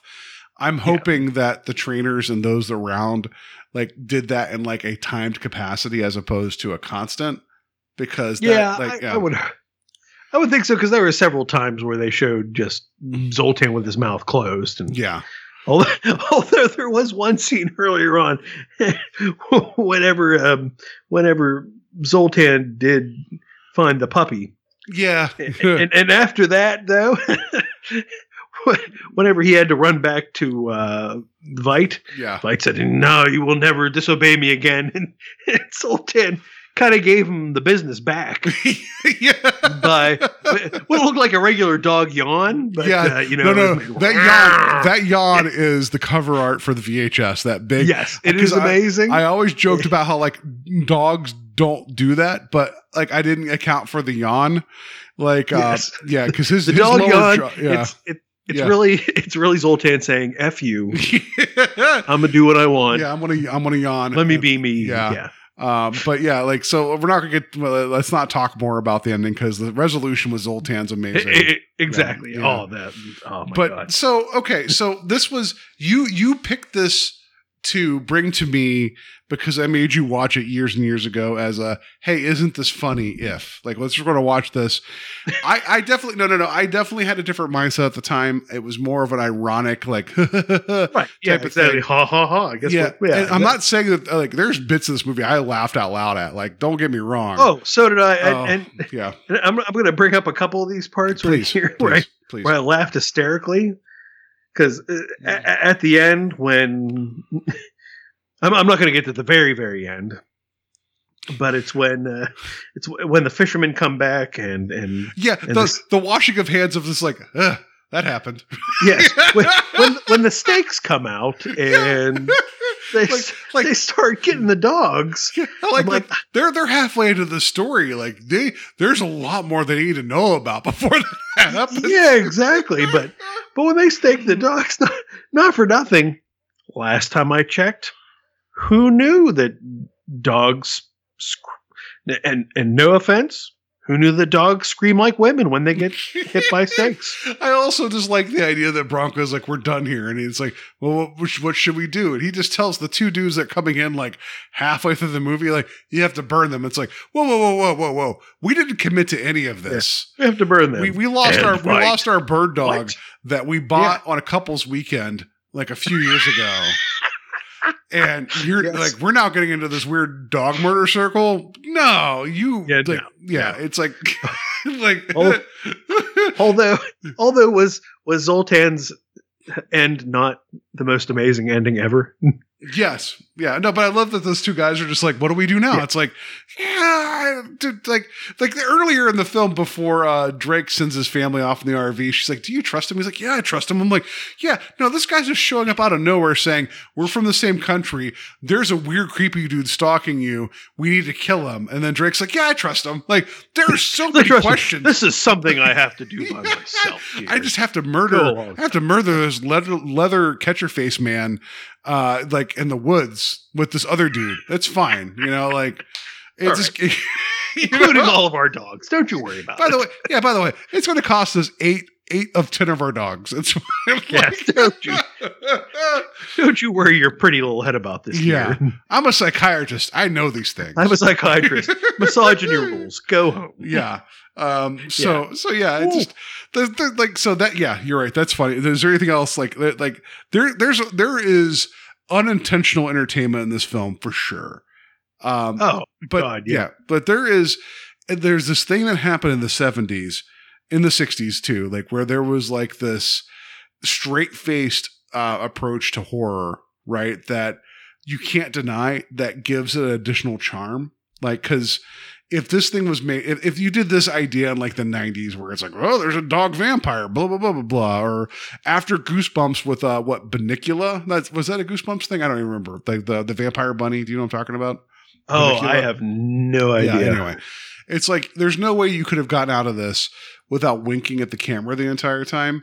Uh, even the ending for this is presented straight faced, and it's amazing because how straight faced it's presented, not ruining anything. Um, oh yeah, it's it's they're they're they're they're, they're hinting at a sequel that's never going to happen, and they're playing it straight. exactly. It's yeah. amazing. It's like, well- well, if we get the money, we're definitely going to make a sequel to this. Yeah, which I'm- nah, no, you're not. Would be great Yeah. if Charles Band's like, we're we're making Zoltan too for a full moon production. You know, that would be Yeah, uh, exactly. yeah, Dracula's dogs. All right, and with the like, you know, and the Baha Men show up. It's just terrible. Anyway, so um, but yeah, it's just like there's something about this earnestness and- straightforwardness that I like. I sure I I understand that like I'm maybe I'm biased towards a certain like time frame of film, um, but it's like Yeah. th- there's there's there's something there's something there that makes it very um it's very endearing because they're trying to tell a straight ahead horror film as ridiculous as it is versus like there is um an irony and like sarcasm that enters things later that is like you can't you can't separate them anymore right and it's like Yeah. and it's like so i'm not saying this is high art because it is not uh but everybody involved when they're on screen treats this as seriously as they can and that somehow is very uh, endearing to me and maybe maybe now maybe years later after forcing you to watch this when i was like ironic that this would spark the fire for people to find like other other films that try their hardest and like they, they maybe they're not successful maybe they don't cross the finish line but they tried and i think there is value there and I think, and I'm glad that I know this on Blu-ray because I'm going to drop this on people unknown. As much as you give me shit about it, um, You're going to continue. oh, it's going to happen again. It's going to be amazing, right? Like, um, like we, like my wife and I, we've dropped Roar on people multiple times that have never seen it. Like they're like, oh my god. they're like, you guys, do you guys want to watch a movie? like, you know, uh, or the baby. Like I didn't mention that previously with Michael Pataki. Like, uh, it's just there's something to be said for that moment where the person's like top of their head gets peeled off and you just see their brain fly out, like of like what is going on. And it's like, but there's an earnestness. There, there's definitely an earnestness to the baby. Roar is trying to be like this love letter to like nature, but it could kill you. Like I, I know you've not seen it, but like it is. Yeah, it's just one of those things where it's like, why is this happening? You know, like and yeah. I think a lot of that too speaks to just a lot of the actors coming and, and, and of course the director and whatever else coming up through the system of they just taking whatever job was available and making the most out of it no matter what it was Yeah. whether it was okay you're going to get one scene for like two or three lines on Poop Dick TV show that may or may not last the rest of the season. Or, okay, we're going to have you, random chick that's on for only five minutes, maybe, who has has huge acclaim for being on an episode of Star Trek as a major character. yeah, You know what I mean? So Yeah. it's yeah. It's you're right. Like it's just it. is yeah, working at working actors and directors working as they normally would, treating it as the most serious of serious films, even though I'm sure they probably knew in the back of their head, well, meh, it's not Shakespeare, but it's a job and I'm going to give it my all. Yeah, because you never know, like who might see that and be like, "Hey, you did that competently. What about this next thing?" Right? Like, Exactly. so, yeah. Like I I use that film Cop Car. Like that's what got that's what got that guy on the radar for Marvel to have him do um like Homecoming and uh, Far From Home. Right. So like you never know. Right. So that that's fair. Right. Yeah, Um, exactly. Yeah. So um I enjoyed this better. Like I enjoyed this more in terms of like just just the the as I've gone along in my life and got older and started like just finding the weird and the fun. And I and again, I I've been always a champion from the start of the show about a lot of this weird stuff, and I've brought a lot of people along the way. Um, and I, I, just the more the merrier. Let's let's appreciate the earnestness.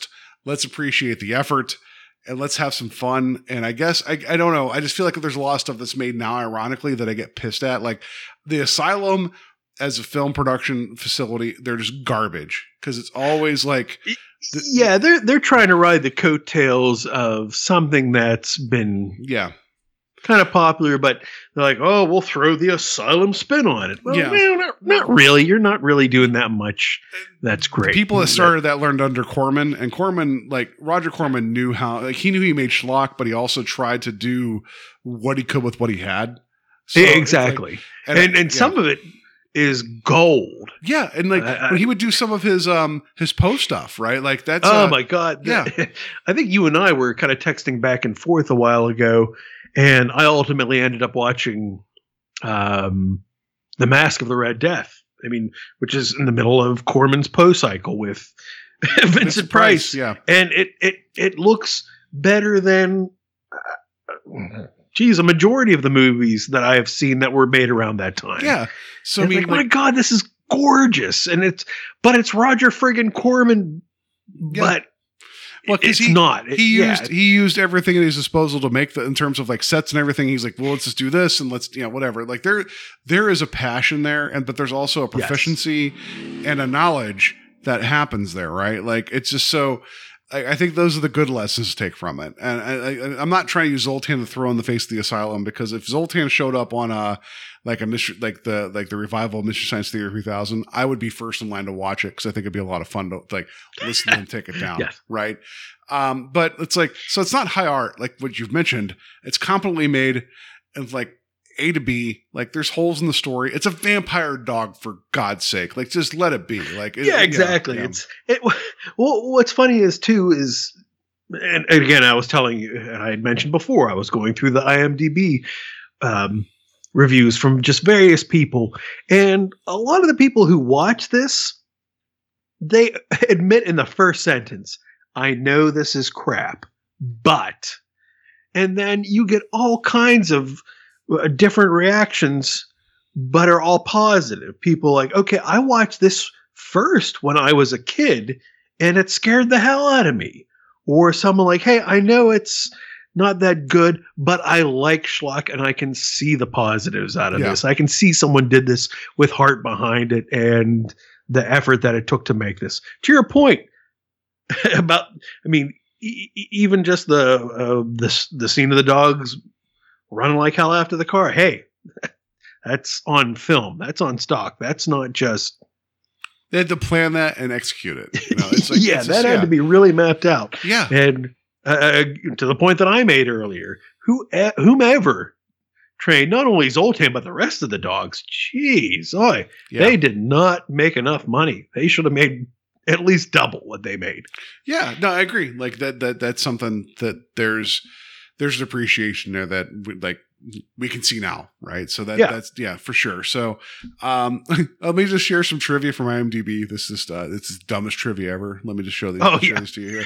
You- I'm sure you saw it. Sorry, I'm gonna give I'm gonna give three of these out of the five. Okay, give them. yeah. Yeah. Zoltan is a common name for a dog in Europe, just as Rover and Fido are common names for a dog in America.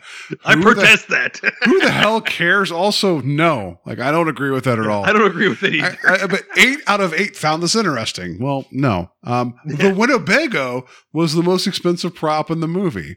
All right, fair enough.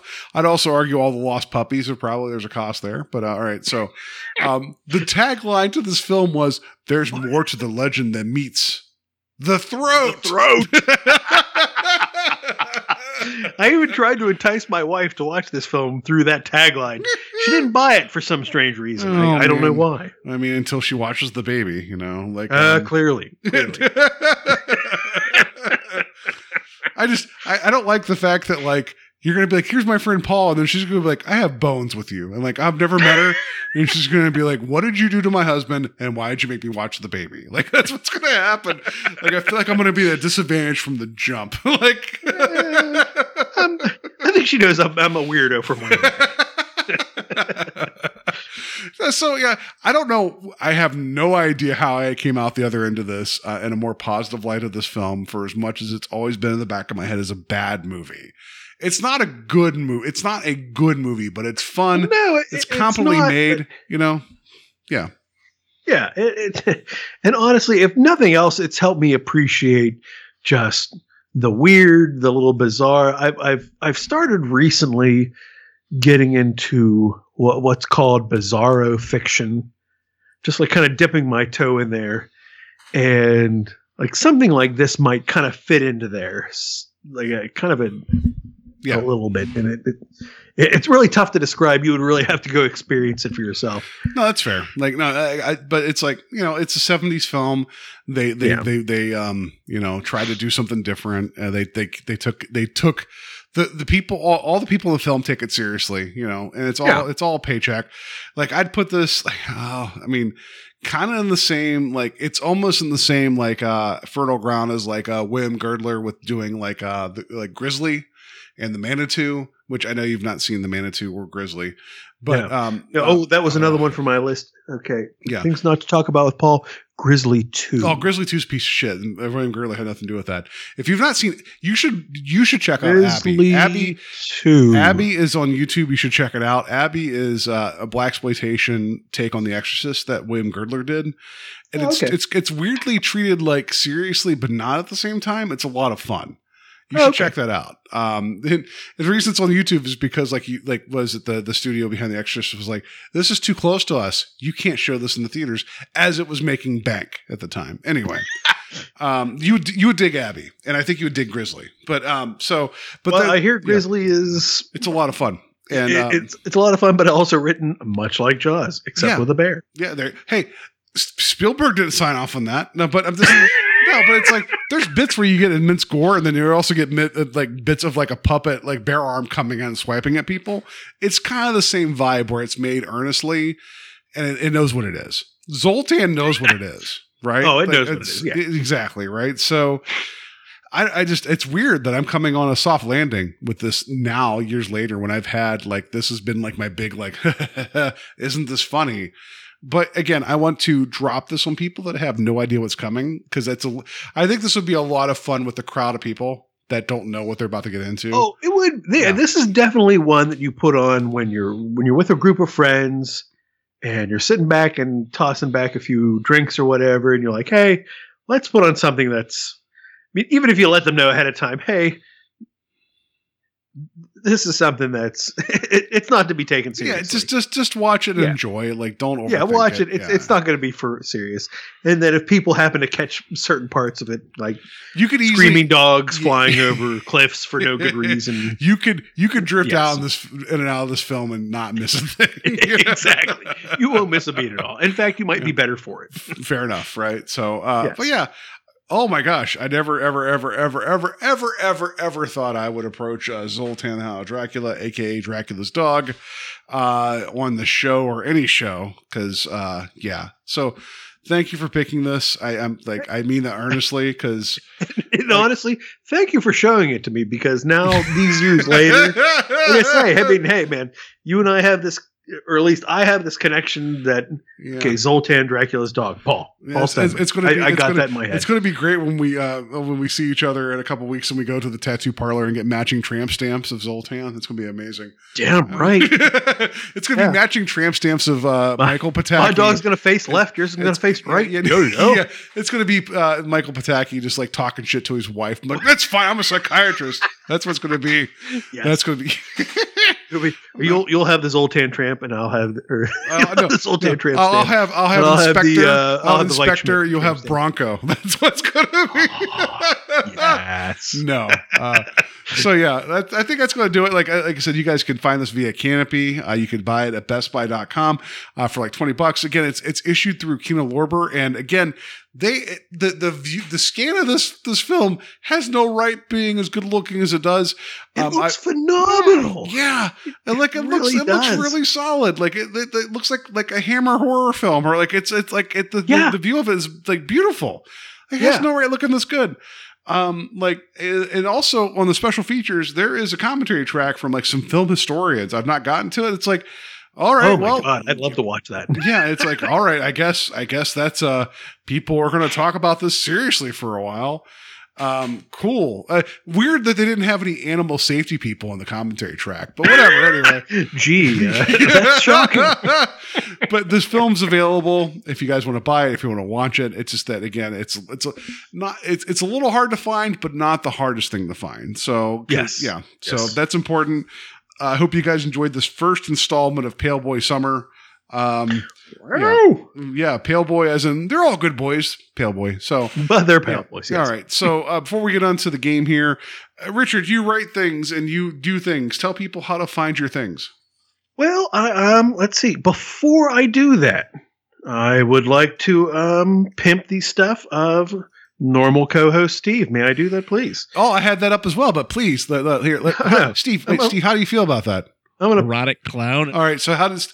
Please go ahead. Okay, yes. Well, uh, even though Steve feels like that, we'll we'll pimp his stuff up. Um, please check Steve out, and I can say this from uh, from a consumer, uh, third person, first yes. person, consumer, whatever you want to say. Um, uh, please check out his indie comic, The Saturday Night Slasher, on Etsy. The store is Art of the Slash, art in all caps of the in small lowercase letters, slash in uppercase letters. Or if you just want to go the easy way, go to Etsy and then type in the Saturday Night Slasher in the search engine. You will find it that way. Please, please, please buy the first two issues. They are excellent excellently drawn. They're cons- like the the art itself yeah. is consistently well drawn. The story is great, even down to the minutest detail of the coloration. It's like old school comics where you're looking at it and you can still see.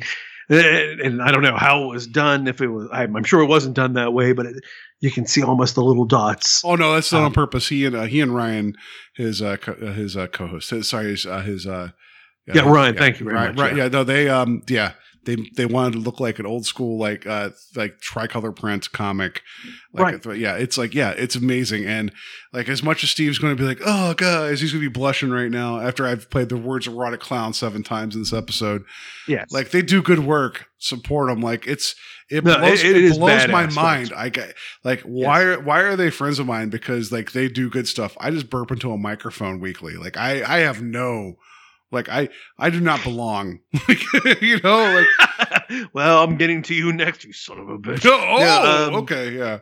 But yes, yeah, we can. Yeah, please go search it on the Etsy store, and also you can find them on Instagram at the Saturday Night Slasher, all one word, and uh, the hmm. Saturday Night Slasher dot com. Yes.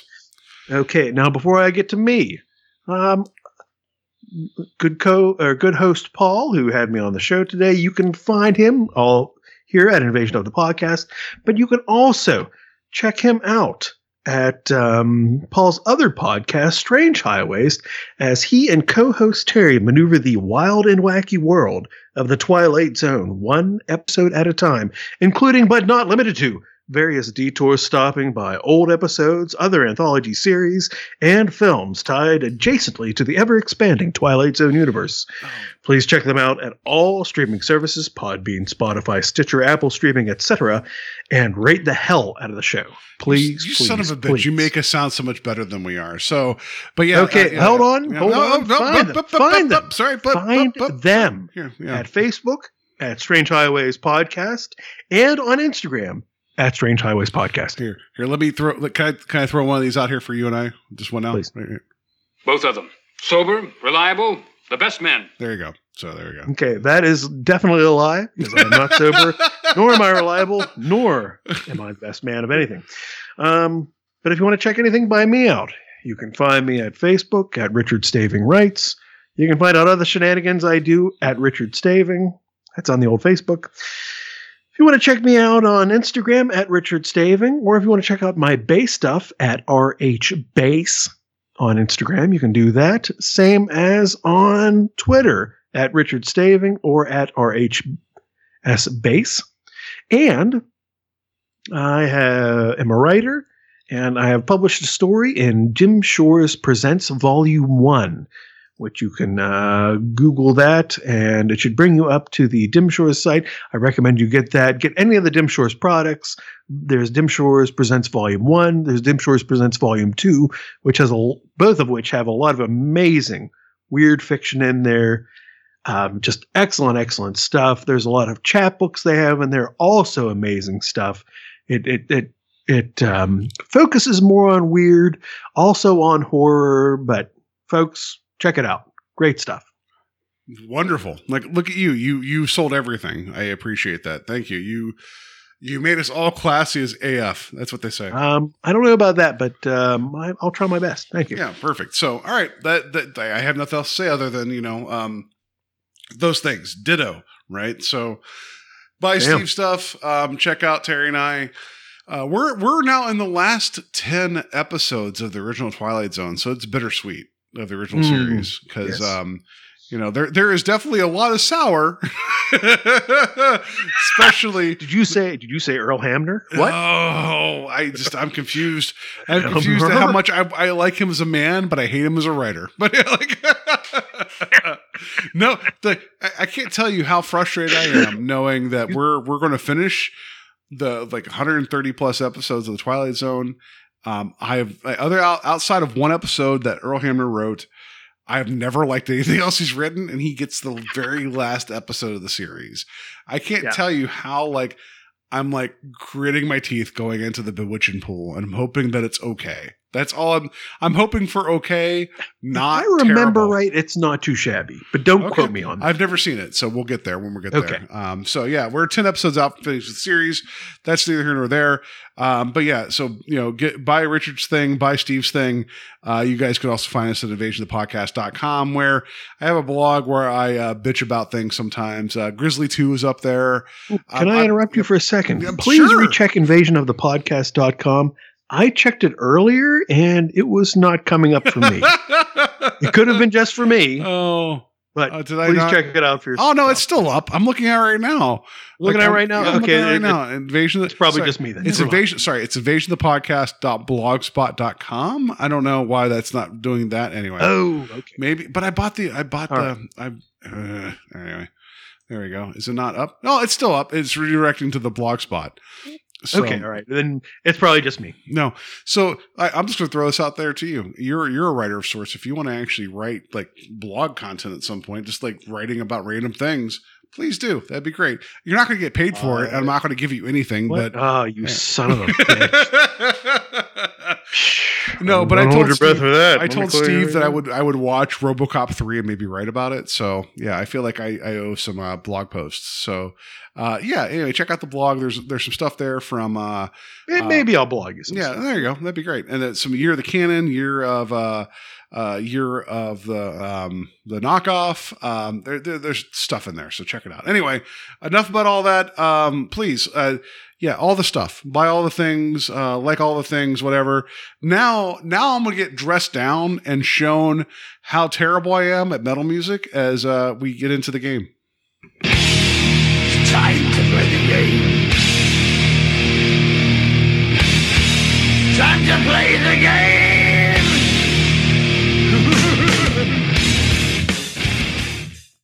All right. Now for the game. So thank you for the uh, Motorhead bumper, but uh, today's game, as Paul kindly let me uh, make up, we're going to play uh, one of Paul's favorites, Real or Fake, and we will be testing Paul's metal cred. Oh, there's none.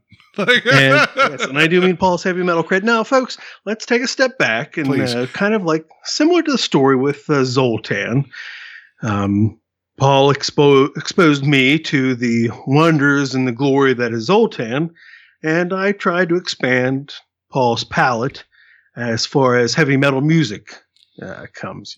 I've, I've Yeah, well, I've grown up with heavy metal music. Yeah. Heavy metal music is always, I think, it's been considered adjacent to horror. Uh, yeah. Don't you agree? Or, Yeah, I agree. But let, us back. Like, I want to back it up even further. When we were at the, the, the school that shall not be named, uh, you and I were Oh, both. yes, please. We both did uh, 10 watt radio, which means that like people that were um, three feet away from us could listen to us. Uh, Yes. We both had our own shows. Uh, you had a metal show, uh, Mhm. and I, I know that um, one you you taught me um, the use of the dramatic pause. That was amazing. Like you you play this banging song and then you wait for the pause and then you start the next one, right? That's what that which that doesn't so much help me in music, it helps me in um, my day-to-day life working on the phone talking to people. The dramatic pause is it's way effective. if people are expecting you to talk and you just like just give them the dramatic pause, that shifts the power dynamic. So thank you for that. So I appreciate it- that. Oh, you're welcome. You're welcome. It did kind of unintentional though, because I, I always felt that when people would kind of um, fade one song right into the next, I'm like, well, sometimes it works, but really incidentally, if it does, because man, you don't know if you're shifting. And I, I folks who don't know me, I'm a musician, so you don't know if you're going into the same key or not, Yeah. or, or you know, going into a similar style. Plus, if you're going from one song to another one. Yeah, you might be going from a song from 1980 into a song from at the time something in the 1990s. So it's going to sound vastly different. So you're like, ah, geez, even that production wise, it's going to sound. So what you're saying different." is you wouldn't play In-A-Gadda-Da-Vida where you're mixing in uh like Native American drum chants and thinking probably, probably that- not. that- that probably you're, not. you're thinking Maybe. you're doing like music magic. yeah, un- unless it's unless it's the midway point through Invo- In-A-Gadda-Da-Vida. Oh, okay. That's yeah. Yeah. I mean, maybe. or if you're just like, I'm gonna play Riders of the Storm with doors and just make it just weird. Like, like I'll, I, I, I there, there even was even more so than it already is. Yeah. There was a time later after college, after doing all the radio stuff, I remember Howard Stern like making fun of like college radio DJs talking about that kind of stuff where it's like, I'm gonna mix it. They don't even know what's going on and no one's gonna give a shit. I'm like, I feel I feel seen by Howard Stern and dressed down. and it was one of those things I'm like, yeah, you can do like the, the radio thing of talking to the post. You can do the mixing thing. And that's like, that's all f- well and good, right? But it's like, Yeah. there's a certain point of like no like people are driving or they're do- living their lives no one cares as much as you feel it's important but you taught me about the dramatic pause also i don't know if you remember this or not um, the the station that we broadcast out of actually was near a maximum uh, minimum sorry minimum maximum security prison and to and it was one of those uh, rites of passage to get a letter from one of the prisoners That's right. Yeah, people Yeah. would write in all the time. I, I- dude, and I never got a letter. No, you at all. did. You did. Ever. You got a you got a letter. Did I? You got a letter. I got a couple. No, no, no, no, no, no. You told me that that someone wrote to you saying and it, they were in like the like um the uh you know the death block or whatever it was saying that you were playing your show and that all the people on like the like had their radios up. And the one guy wrote to you and saying it was so great because like the guards couldn't tell one person to turn their radio down. He was like it was such an amazing moment. I forgot i was like sentenced to die. That was a letter right, that you I got. do remember that. yes. Oh yes. God. yes And- Oh, if that's not a God compliment bless you, murderers. if, if that's not if, on death row. if that's not On- a, a compliment for a 10 watt radio station i don't Hey, know man. what is Whoever you were on the Green Mile. well i mean i'm gonna guess they're not around anymore no, that's not. They they Yeah. they probably did indeed. But you got you got the, a letter from someone. They probably did indeed ride the that you- lightning. that you caused you caused chaos in one of the blocks. like, I thought you remembered that, but I remember you reading that letter. Oh like, damn! Well, I'm glad you're here to help me because there's um, ah, man. I Yeah. mean, Anyway, courtesy courtesy of the uh, seizures. I was on some heavy meds at the time. So. okay, fair fair enough. But that, I'm glad that I'm glad that me just pulling that out of my back pocket. You're like, I have no idea what you're talking about. Like, but you remember that now that I mentioned it. So anyway, now that you there say was a that, time yes, I'm where like, oh, Richard yeah, caused How about he, ca- that? he caused some prison violence amongst like a death row, like one Hey. time with his metal. That's, that, that's, how, I roll. That, that's how heavy he was. That's is. how, yeah, Is. that's how metal I was. yeah, that's how metal you are, right? now, So now yes. we're here to see how metal Paul is. Oh, I, I'm absolutely not metal at all. I am. okay. I am the palest, uh, moist, uh, soggy boy of all time. All right, yeah, Hey, hey, hey, that's all right. It's Pale Boy Summer. yeah. Yeah, yeah. Now, okay, now just just so we all know, so we're all on the same page here, all you listeners out there in podcast world. Um, I have a little rating system. This is very scientific, just so everyone is aware. I have 15 band names, Okay. 15 of which Paul will be able to guess whether or not they are real or whether they are fake band names. Now, granted, these are all, you know, These are all legitimate band names. These are bands that have recorded records that have been signed to labels. Uh, like I'll just throw you a softball, for instance. This isn't part of the game, but I would say, Paul, you know, real or fake, Black Sabbath. In terms of metal, I mean, pro, uh, early metal, I'd say yeah. Okay, well, we're not we're not we're not going to get into exacts of, you know, of you know, or they metal, they rock. No, no, no, no, nothing like that. It's just going to okay. Hey, Paul. What was it You know- for a hypothetical? Was I right or wrong? Was that Yeah, that was hypothetical. You were right. okay? Yes. Hooray! Woo! Yay! Right. Okay, yeah, and I, and and when I'm going to throw try to throw you a curveball, I'm not going to say, "Oh, hey, Paul, real or fake?" Ron Maiden. Ron made You know. yeah Yeah, exactly. John No, I'm not gonna pull that Yeah, shit. you're. Yeah, yeah. This, this is Owl legit. City. Owl City. Yeah. Like, yes, exactly. Yes, Ed Zeppelin. No, um, but no, this is the um, the Yardbirds too. Like anyway, continue, yes, exactly. No, um, yeah, these are legitimate band names, and um, uh, yeah, like I said, right, I have yeah. fifteen. So just to, just so we know what uh, Paul is striving for, if you get um, here, here's the rating system. If you get uh, zero to three quest, zero to three of these correct only, um, you will have uh, what I call the Bieber fever. Okay. Okay. If you get four to six of them correct, um, I will say that your most metal t shirt is a poison t shirt. Mm. Okay. So that's, you know, a little, little above the mark there. Um, if you get seven to nine of these correct, um, it, you, you will be known, you've made your own bowl or bong at some point. Okay. So note, yeah, you see how these are rising Yes. up as yes. yeah, this is your metal cred that you're that you're getting here. so, if you get 10 to 12 of these correct, you have worshipped at least one goat. okay. All right.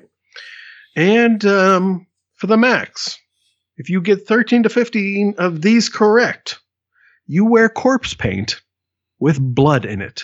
Okay. But the Yeah. worshiping I don't. goat, I, I don't know if it's human blood because I'm not sure if you're a Democrat or not. I'm not going to Oh no, no, like I like quite no, go to that level. all, all the mean, cute people are right. I drink babies. I drink baby. I take I take uh, like a like um a high C straw, like the little sharp ones, and just stab it into the soft skull of a baby, and it's like like it's a you just got it's a juice pouch. Like, I, I find it's easier to do it in the It's- navel. So try that that's next fair. time. That's fair. Yeah, That's, yeah, it's right. easier that time. So, Yeah. but in terms of worshiping a goat, does that mean worshiping as in like I give praise to it, or do I eat it? Like, Shut 'cause- Oh, okay. You're you're just thinking way too hard about it. Okay, All right, I, just, I just want goat right now. So goat. Okay, all right, all right, all right. all right. all right, let's go. Now, um, all right. Number one, real or fake?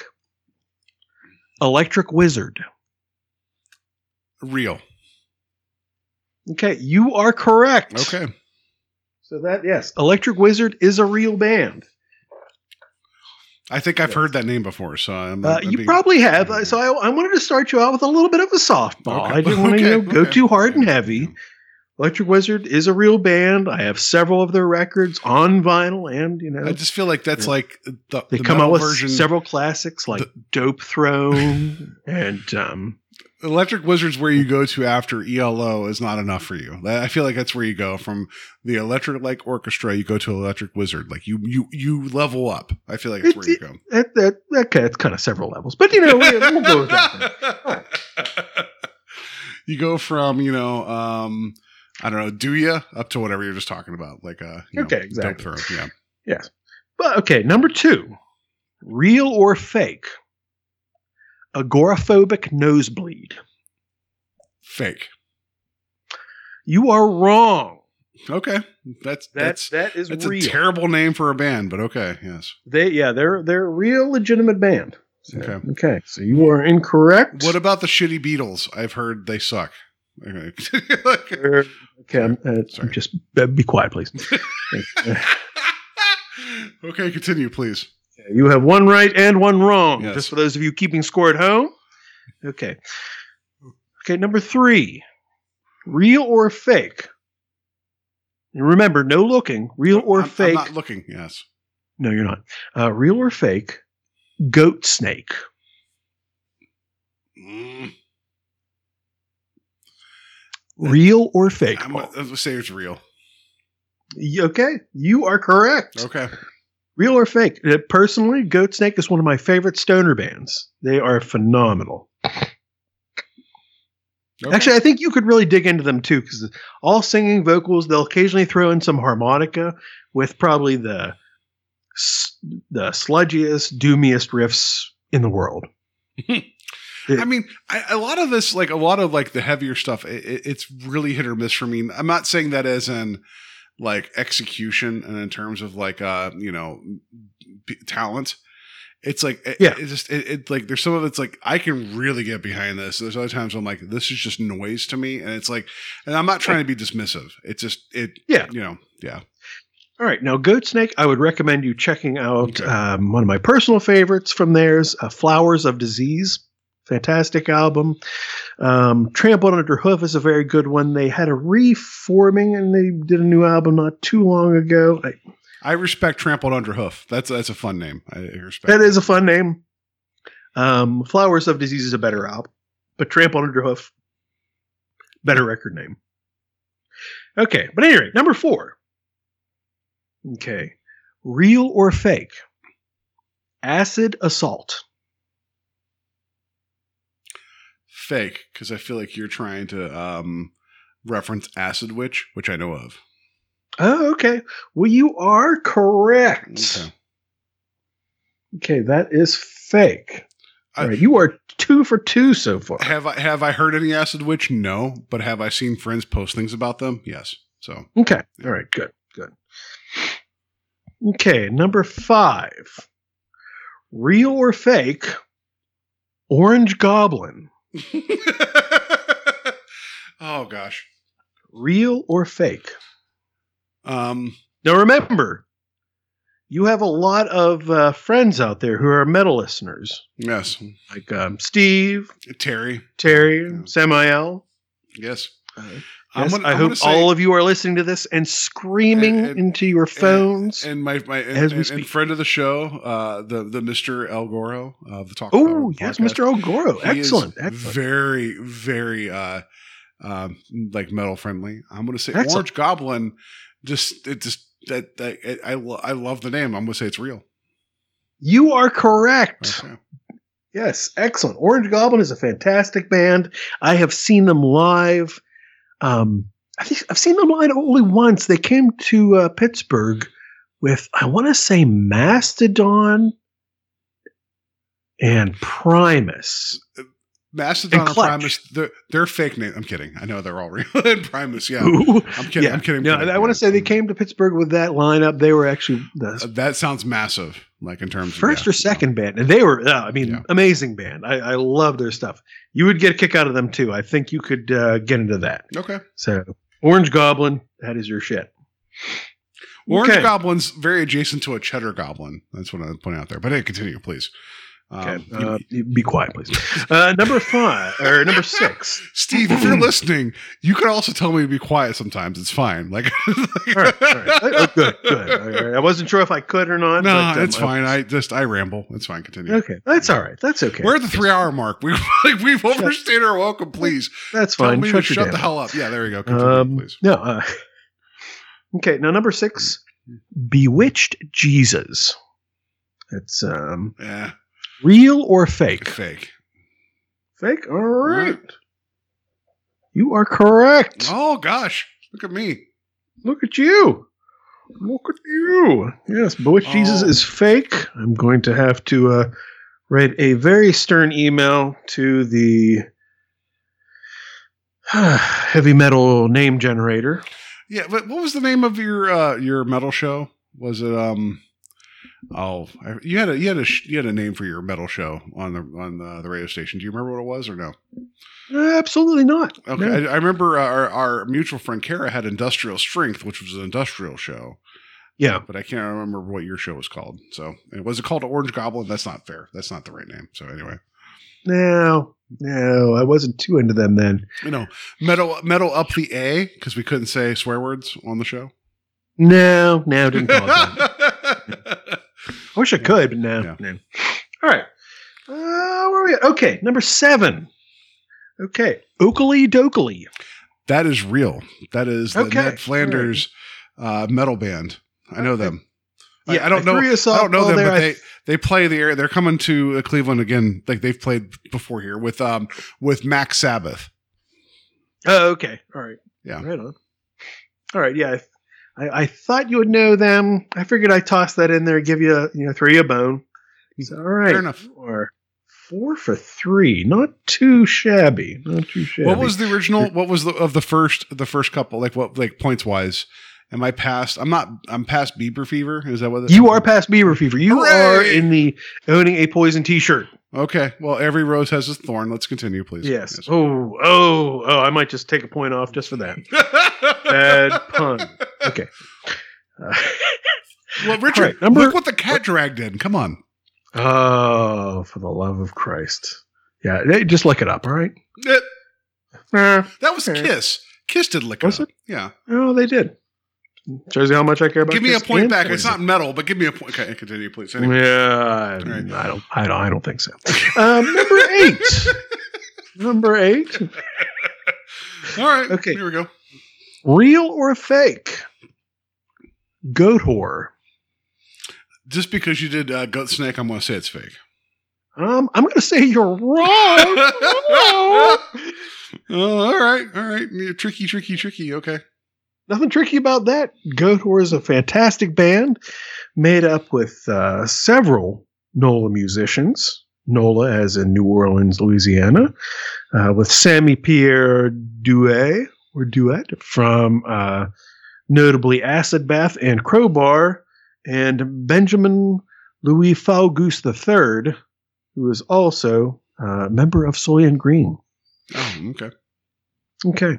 I know that means everything to you, so I wanted to let you know. Well, I know, I know Soylent Green from the film, but not the band. So, Yeah. yeah. Well, then you should really expand your horizons.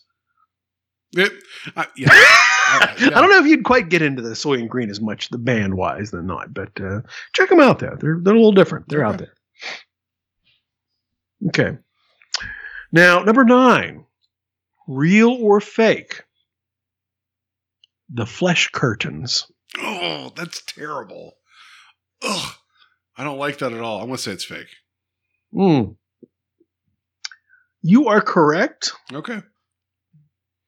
Although I, I might have given it to you if you would have said real, because, and, and, and only because, and I'm not a fan. I mean, like I said before, I've never watched a single episode of Rick and Morty. Well, no, no. There, there's Terry Folds, and I know. eh, Continue, please. There's another song called Terry Folds. Yes, Um, this is supposedly the band that Rick. Um, oh, what the hell is that cat's name? Uh, Rick Sanchez. That's from Rick and Morty. That's, No, Rick, and then there's some cat in there, and then there's some Oh, oh, uh, Squanchy. Yeah, Squanchy, and then Bird.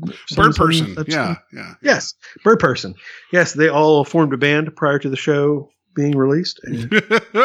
All the Flesh Oh, Curtains. No, So, yes. no. There's a song that there's a song called Terry Folds that plays over one of the like in credits of one of the songs. is just weird and terrible.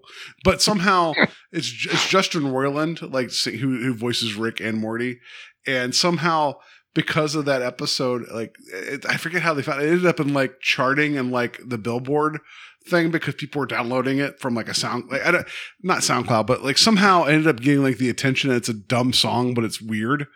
But yeah, yeah, Yeah. You, you should really see Rick and Morty. It's a lot of fun. Okay. So you have five right and four wrong. Woo! Not okay. Okay. Right. Good job. Not too shabby. Not too shabby. All right. job. Number 10. right, Yes. All right. Okay. Real or fake?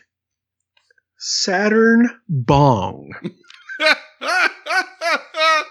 oh, that's a dumb name. I'm gonna say it's real. Oh, you are wrong. Okay. That's well, uh, fake. Is well? Is that your next band name? Is that what you're you're just like putting around like that's Uh, cool? No, no. The next band name that I have is Old Mold. So watch your mouth. Okay. Okay. Not So not number- not uh, not Dracula's dog. Is that? Uh, ooh, damn, that'd a good name. Yeah, they should. remember that next Yeah. time. All right. Maybe let me make a note of that. Dracula's. Oh. Okay. Um, number 11. real or fake, Paul, acid mammoth. Mm. Fake. Ooh, that is real. I knew. I knew. I flew too close to the sun. I knew it. I just. That's fine. Like. All right, Icarus. That. yeah, that one is real. They have several albums out. And not too bad. Very fuzzy. Very stonery. I mean, yeah, it's a mammoth. It's fuzzy, right? Like it's. Yeah, exactly. Well, oh, pa, pa, pa, pa. All right. Okay, number twelve. okay, I'm sorry. Uh, number twelve, King Gizzard and the Lizard Wizard. oh, that's so stupid. Yeah, it's real. you are correct.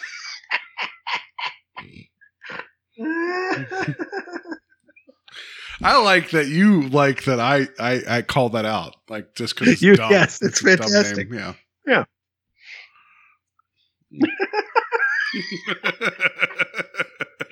ah, that's amazing. All right.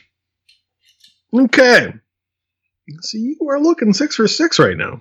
Did I have that well, I'm right? getting, I'm getting, I'm getting in there. I'm like, I mean, I'm not, I'm not going to have my own bong, but you know, at least, you know, whatever. Hey, hey, we still have several left to go. Okay. Okay. Now, I, I think I counted that right. Six for six. Yeah, I think, I think I'm, I'm, I'm like around fifty percent. Yeah. I don't know. I might be a little intoxicated right now. I'm not saying that I am, Yeah, you're an acid mammoth. I get it. It's fine. Right. but I might be. Hey, just, just saying. Okay. Um, number 13. Dope Blood on Fire. oh, that's a dumb name as well. Um, I feel like you like. There's the double fake, so I'm going to say it's real. Mm, you are wrong. Oh no! Oh, you thought too hard on that, my man. That is. Or not? Fake. Or, or not enough? All right. Anyway. Yep, yep, yep. Okay. Number 14. Real or fake? Neckbeard Death Camp. God damn it. Okay. Um, I'm gonna say I'm gonna say real because that's a terrible name. That's wrong. It is real. oh gosh. It is 100% real. What What's funny is though they are a um, Are they are they from They are- Portland? Are, they from Portland? What's up? Are they from Portland? Do they support like you know a lot of the whiteness that's going on in Portland? Is that what's going on? no, actually they're quite the opposite. They're a satirical band that is completely anti right wing. good because I mean Yeah, they hence the name Neckbeard Death Well, Camp. yeah, but it also feels like I don't know if you've ever like if you want to dig into the the history of Oregon as a state in Portland, whew, that gets really dark. As in, Oh yeah. terrible towards other people. Um, have you seen the film Green Room? By the way, Oh, I have not. I've wanted to for a while. oh gosh, That's that's that's my quiet place. no, that is that it gets like punk band and a Nazi club. It is messed up. Yeah, yeah. Yeah, it's it's neck beard death camp. That's what's going on. There, yeah. And- All right, yeah. Check and- out some of their song titles. They're and amusing. Patrick Stewart is an asshole. like it's like, why? I like you. Oh, you're a terrible person. Yeah. I hear he's actually a horrible Whoa. person. It's like it's one of those things where it's like it's like it, it makes you like uncomfortable how how terrible the things he says out loud. and it's like and knowing that he was at like Picard and like like trying to get people to kill uh you know um like Chekov in that club that Anton it was Anton Yelchin who oh, passed Oh, yeah, away. That was his last it was one of his last films. It's like what Picard, why would you keep like yeah, yeah anyway, sorry. Yeah. Anyway. Great film, horrible watch. But continue, please. Yeah. Okay, now number fifteen, All the right. last one, and I may or may not have thrown you a softball on this one. But Oh, okay. Number fifteen, Okay. Real or fake? Swinging chandeliers. oh, it's fake. It's a fake one. Uh, yeah, I know. You are you are 100 percent Yeah, correct. I know, I know. Um, I've I've um I've teased Richard with the notion of another podcast where it's just he and I um digging into Alfred Hitchcock and talking about the the lodger. Um, and I made a comment about how it should be called the swinging chandelier. So, but that does not sound like a metal band. That sounds like some kind of like emo punk band or something, right? Like, or a swing Actually, band. th- there Like, there yeah. is there is legitimately a um, swing band out there, um, and I, I can't remember the the, the uh, woman the woman singer's name, but it's like the something something and her swinging chandeliers, Oh. and it's uh, like um.